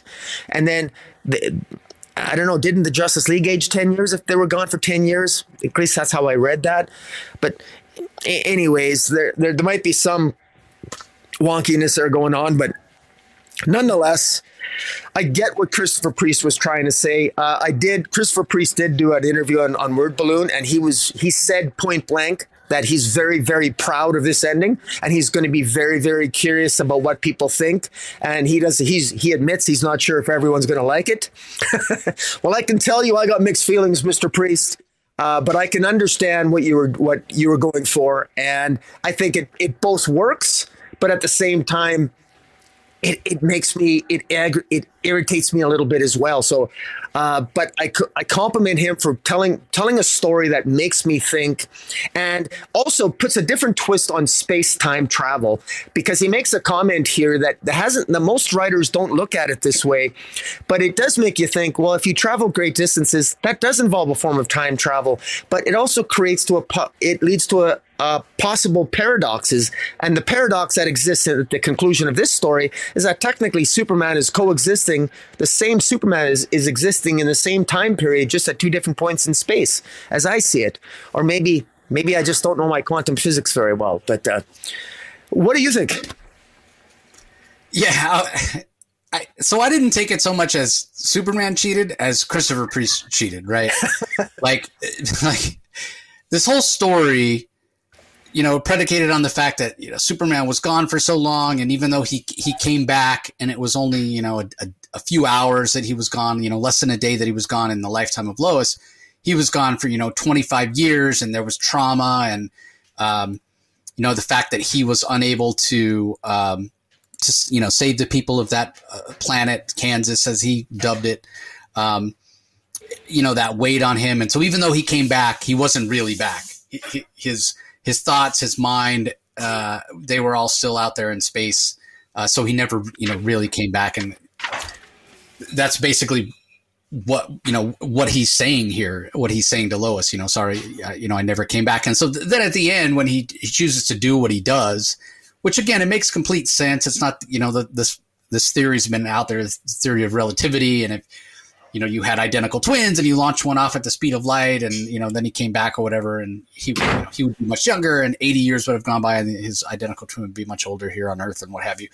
It's Einstein, it's, you know, theoretical physics. And there's, unless somebody actually figures out how to travel through time or travel at the speed of light, we'll never actually know if it, if it can actually happen. Um, but, but it is interesting. And it, again, it's been postulated before.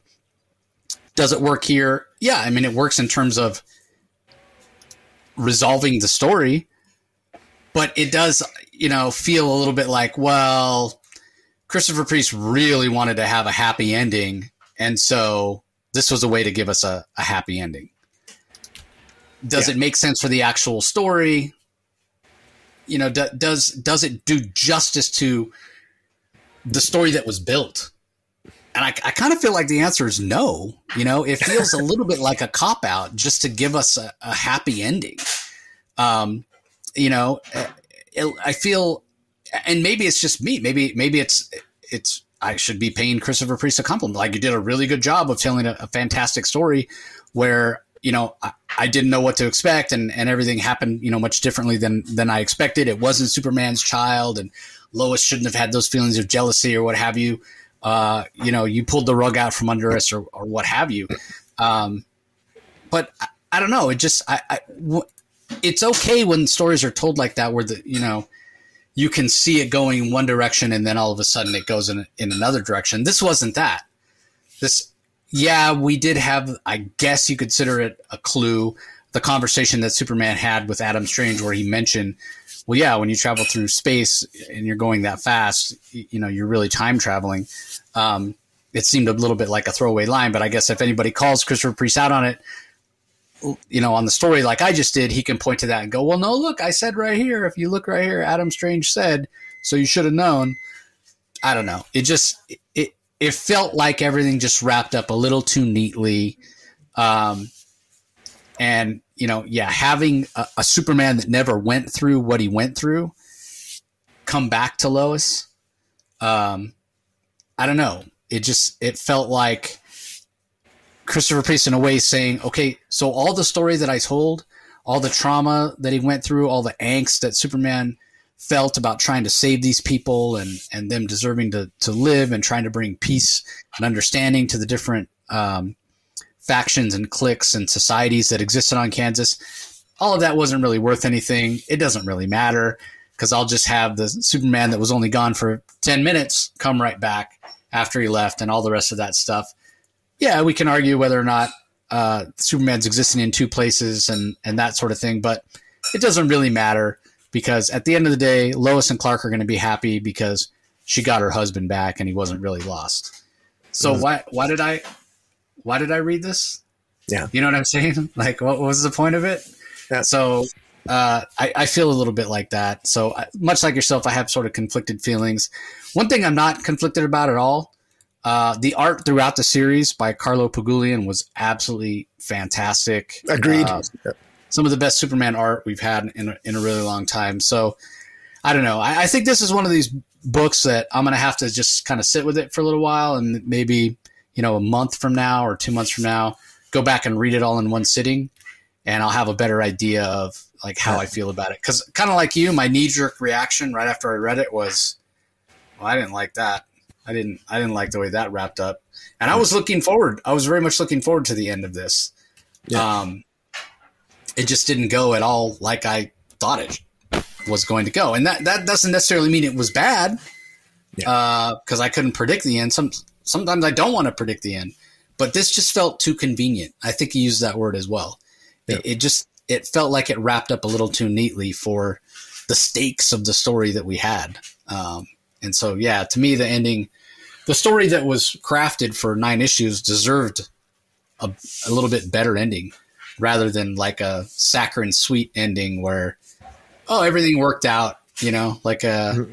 Don't know, an episode of Punky Brewster or something. I don't know. I, I will say really this: it sort of reminded me of a, uh, it had a Silver Age kind of ending that I would expect yeah. to have read in a Silver Age comic, and so in that way, I, it's a compliment to Christopher Priest because he's channeling his inner Silver Age sort of plot device, and it is kind of a cool plot device. And the fact is, if I'm being, I, we, I, I shouldn't, we should not have, have expected that Hope's child would have been Superman's because you, you, don't want that in continuity. And you want Superman to sort of like, he, he is, he is, I mean, even the central conceit of Final Crisis, you know, Superman wished everyone a happy ending. I mean, that's the, that's the epitome of Superman. Superman finds a way to make everyone happy. And he does that in this issue. He saves the entire planet that resented him, uh, Victor's planet. Uh, he, he, he saves, he, he even gives Lois back, her husband back, which wasn't him. And he ultimately sacrifices sacrificed himself in order to do that, putting his love for Lois ahead of even his own very existence, which in in I suppose in one interpretation is what the ultimate stoic man as uh, would would would do, uh, uh, channeling the the best of Marcus Aurelius. So I understand what Christopher Priest was doing, and uh, it's just uh, and and and I think uh, as I'm talking to you, I'm glad I'm talking it out. I'm I think I feel better about it now. It's just, but it is something like you said said, coming back and revisiting it, it might and reading it as a whole, I, I might even if this was a if this is a hardcover, if this is a hardcover or a trade, I might even pick up the trade just so I have it because it, it's it's some it's good enough that I think I could I would still recommend it. I'm inclined to recommend it to people if they want a self-contained Superman story because it's it has enough character moments and and, and it made me think individual issues made me think about Lex's actions, Lois's actions, and the debates and the things we talked about from issue to issue. It was thought Lois faking her pregnancy. Yeah, it was thought provoking, and it you know it, yeah. it, it, it, upset me and it challenged me, and it and even the ending it and and in a good way, in a good way. There's the type of debates that we have that you know is you know gets to the heart of why we read comics in the first place. Anything that makes us yeah, think like can't it. be a bad thing. I mean, if you said told me Christopher Priest was going to write a Superman story, you would expect it to be like this, right? A little bit divisive, yeah. a little bit thought provoking, and what have you. And it's what we said at the beginning, and why we were so. At least I was. I was like, this is not what I was expecting at all. That he only goes to basically one place and he's stuck there. You know, I, I had mentioned, yeah, maybe he's going to be in one place. He's he's out there so far, and he's trying to travel back, and he keeps getting delayed because he's having to help you know people along the way. Instead, he was back like the same issue or the very next issue, but then we find out later he wasn't really back. Like we should have expected this, on, yeah. honestly. Like if I if I in hindsight, honest, yeah. being that it's Christopher Priest, yeah, should have sort of expected this, but you know, I, I kind of felt the same way about his Deathstroke run. Uh, you know, I didn't love it right away. It was, you know, I had to sit with it for a while. I had to go back and reread it. So, you know, this very well may be, uh, yeah, what what we do. But yeah, in terms of the collection or whatever, like I keep going back to it, but just based on the artwork in this series, that white suit, uh, hmm. I mean, so many fantastical uh, montage pieces of him in space, whatever. Like, I think having a you know a collection of this, it's worth it just for that, just for the amazing art that we got throughout. So, uh, all right, well, that does it for the issues that uh, are out this week. Uh, let me get it in front of me to let you know about the uh, the collections that we have.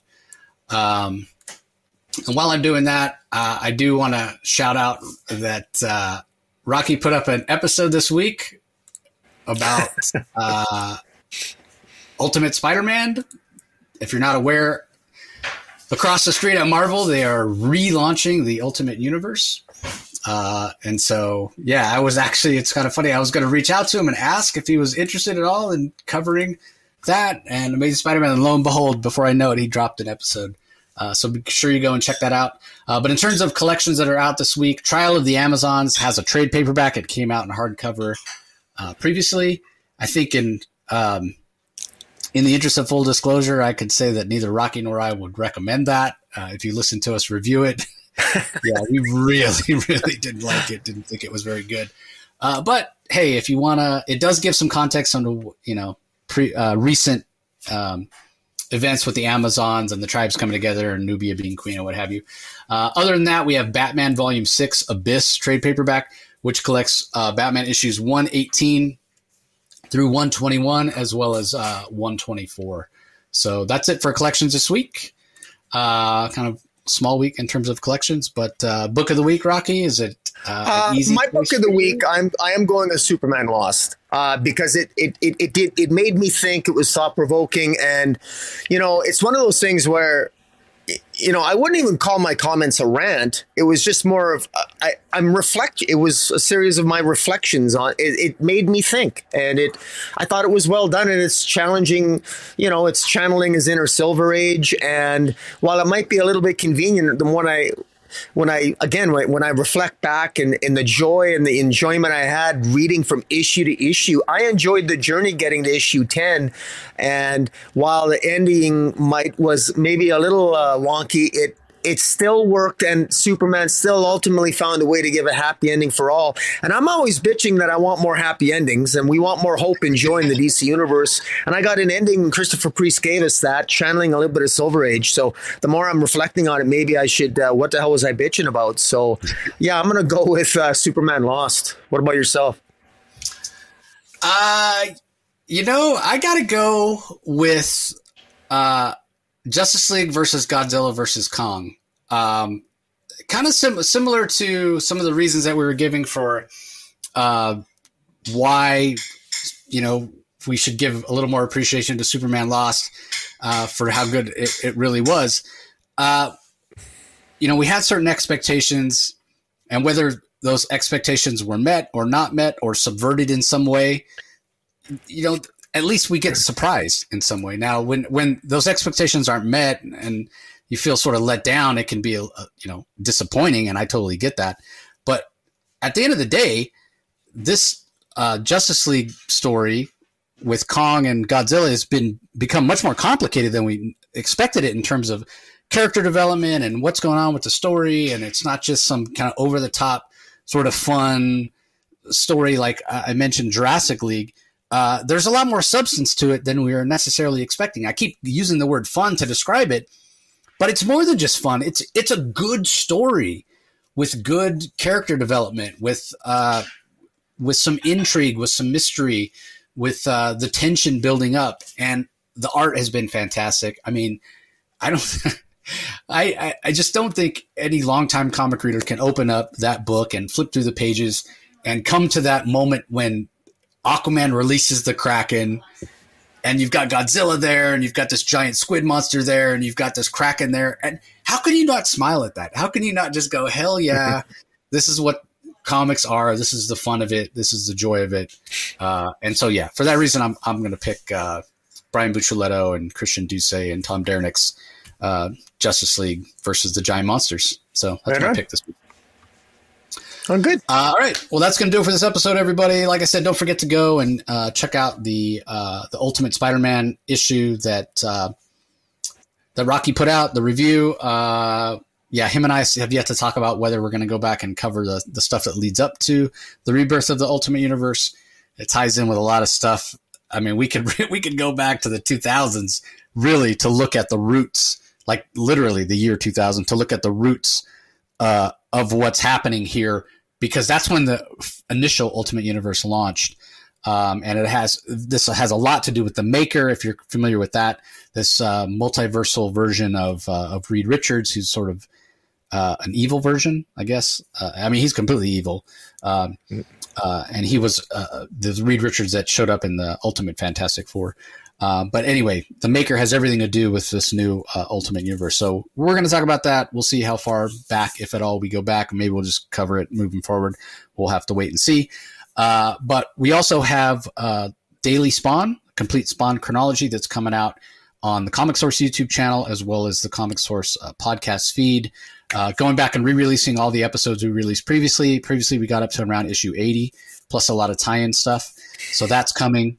And then right around the end of March, we'll be getting to new episodes. So if you followed along previously, you want to know when to tune in for the new stuff. It's coming in March. But that being said, be sure you tune in on Friday on the podcast feed and on the uh, Comic Source YouTube channel because that's when my interview with Todd McFarlane will drop. I'm talking to Todd about early days of Spawn and a bunch of Spawn content that uh, is coming out later this year in 2024. Going to be a huge, huge year for Spawn. So be sure not to miss that. Uh, so we appreciate the support. As always, don't forget if you're watching us on YouTube on Rocky's channel, uh, be sure to subscribe, ring the notification bell, leave some comments. We'd love to interact with all of you all uh, in the comment section. Uh, if you're listening to us on the audio only uh, podcast feed, don't forget to head over to YouTube and subscribe to the channel. Comic Space Boom exclamation point is where you can find it. And conversely, if you check us out uh, on the the podcast uh, or Rocky's YouTube channel every week, and you want to be sure not to miss any of the audio only content that comes out, just go to wherever you get your podcast, do a search for the Comic Source, and subscribe. Uh, so I think that does it. Anything to add, Rocky? Uh, no, uh, just uh, it was uh, interesting week. It was actually uh, the comic books were better than I thought. Uh, it's always after talking with you, I have a better appreciation of some of the comics that I uh, that I read. So yeah, thank you again for a good good review. We got a little bit of lively debates in there too, so it's all good for a little bit of rant and raving. Yeah, hundred percent. Uh, and also one last thing, don't forget to go check out my interview with Chip Zdarsky from last week. Uh, Daredevil, Batman, some hints of stuff that's to come with Batman, a lot of Joker Yeah. stuff. Uh, so that's coming as well. So uh, that came out last week, I think, or the week before. So go check that out. Uh, Anyway, that's gonna do it, everybody. Appreciate your support as always, and we will talk to you next time. Catch you later. You can find the Comic Source podcast on Spotify, Apple Podcast, Stitcher, Google Play, or whichever podcasting app you prefer. Please tell all your friends about us, subscribe, and rate us. The ratings really help with our visibility and our ability to reach new listeners, especially five star reviews on Apple. Also, be sure to visit us at lrmonline.com to join the conversation, access the show notes, and discover all our other great pop culture content. If you want to email us, the email address is thecomicsourceblog at gmail.com, or you can follow us on Twitter, twitter.com forward slash the comic source. Do a search for the comic source on Facebook and Instagram to follow us on those social platforms.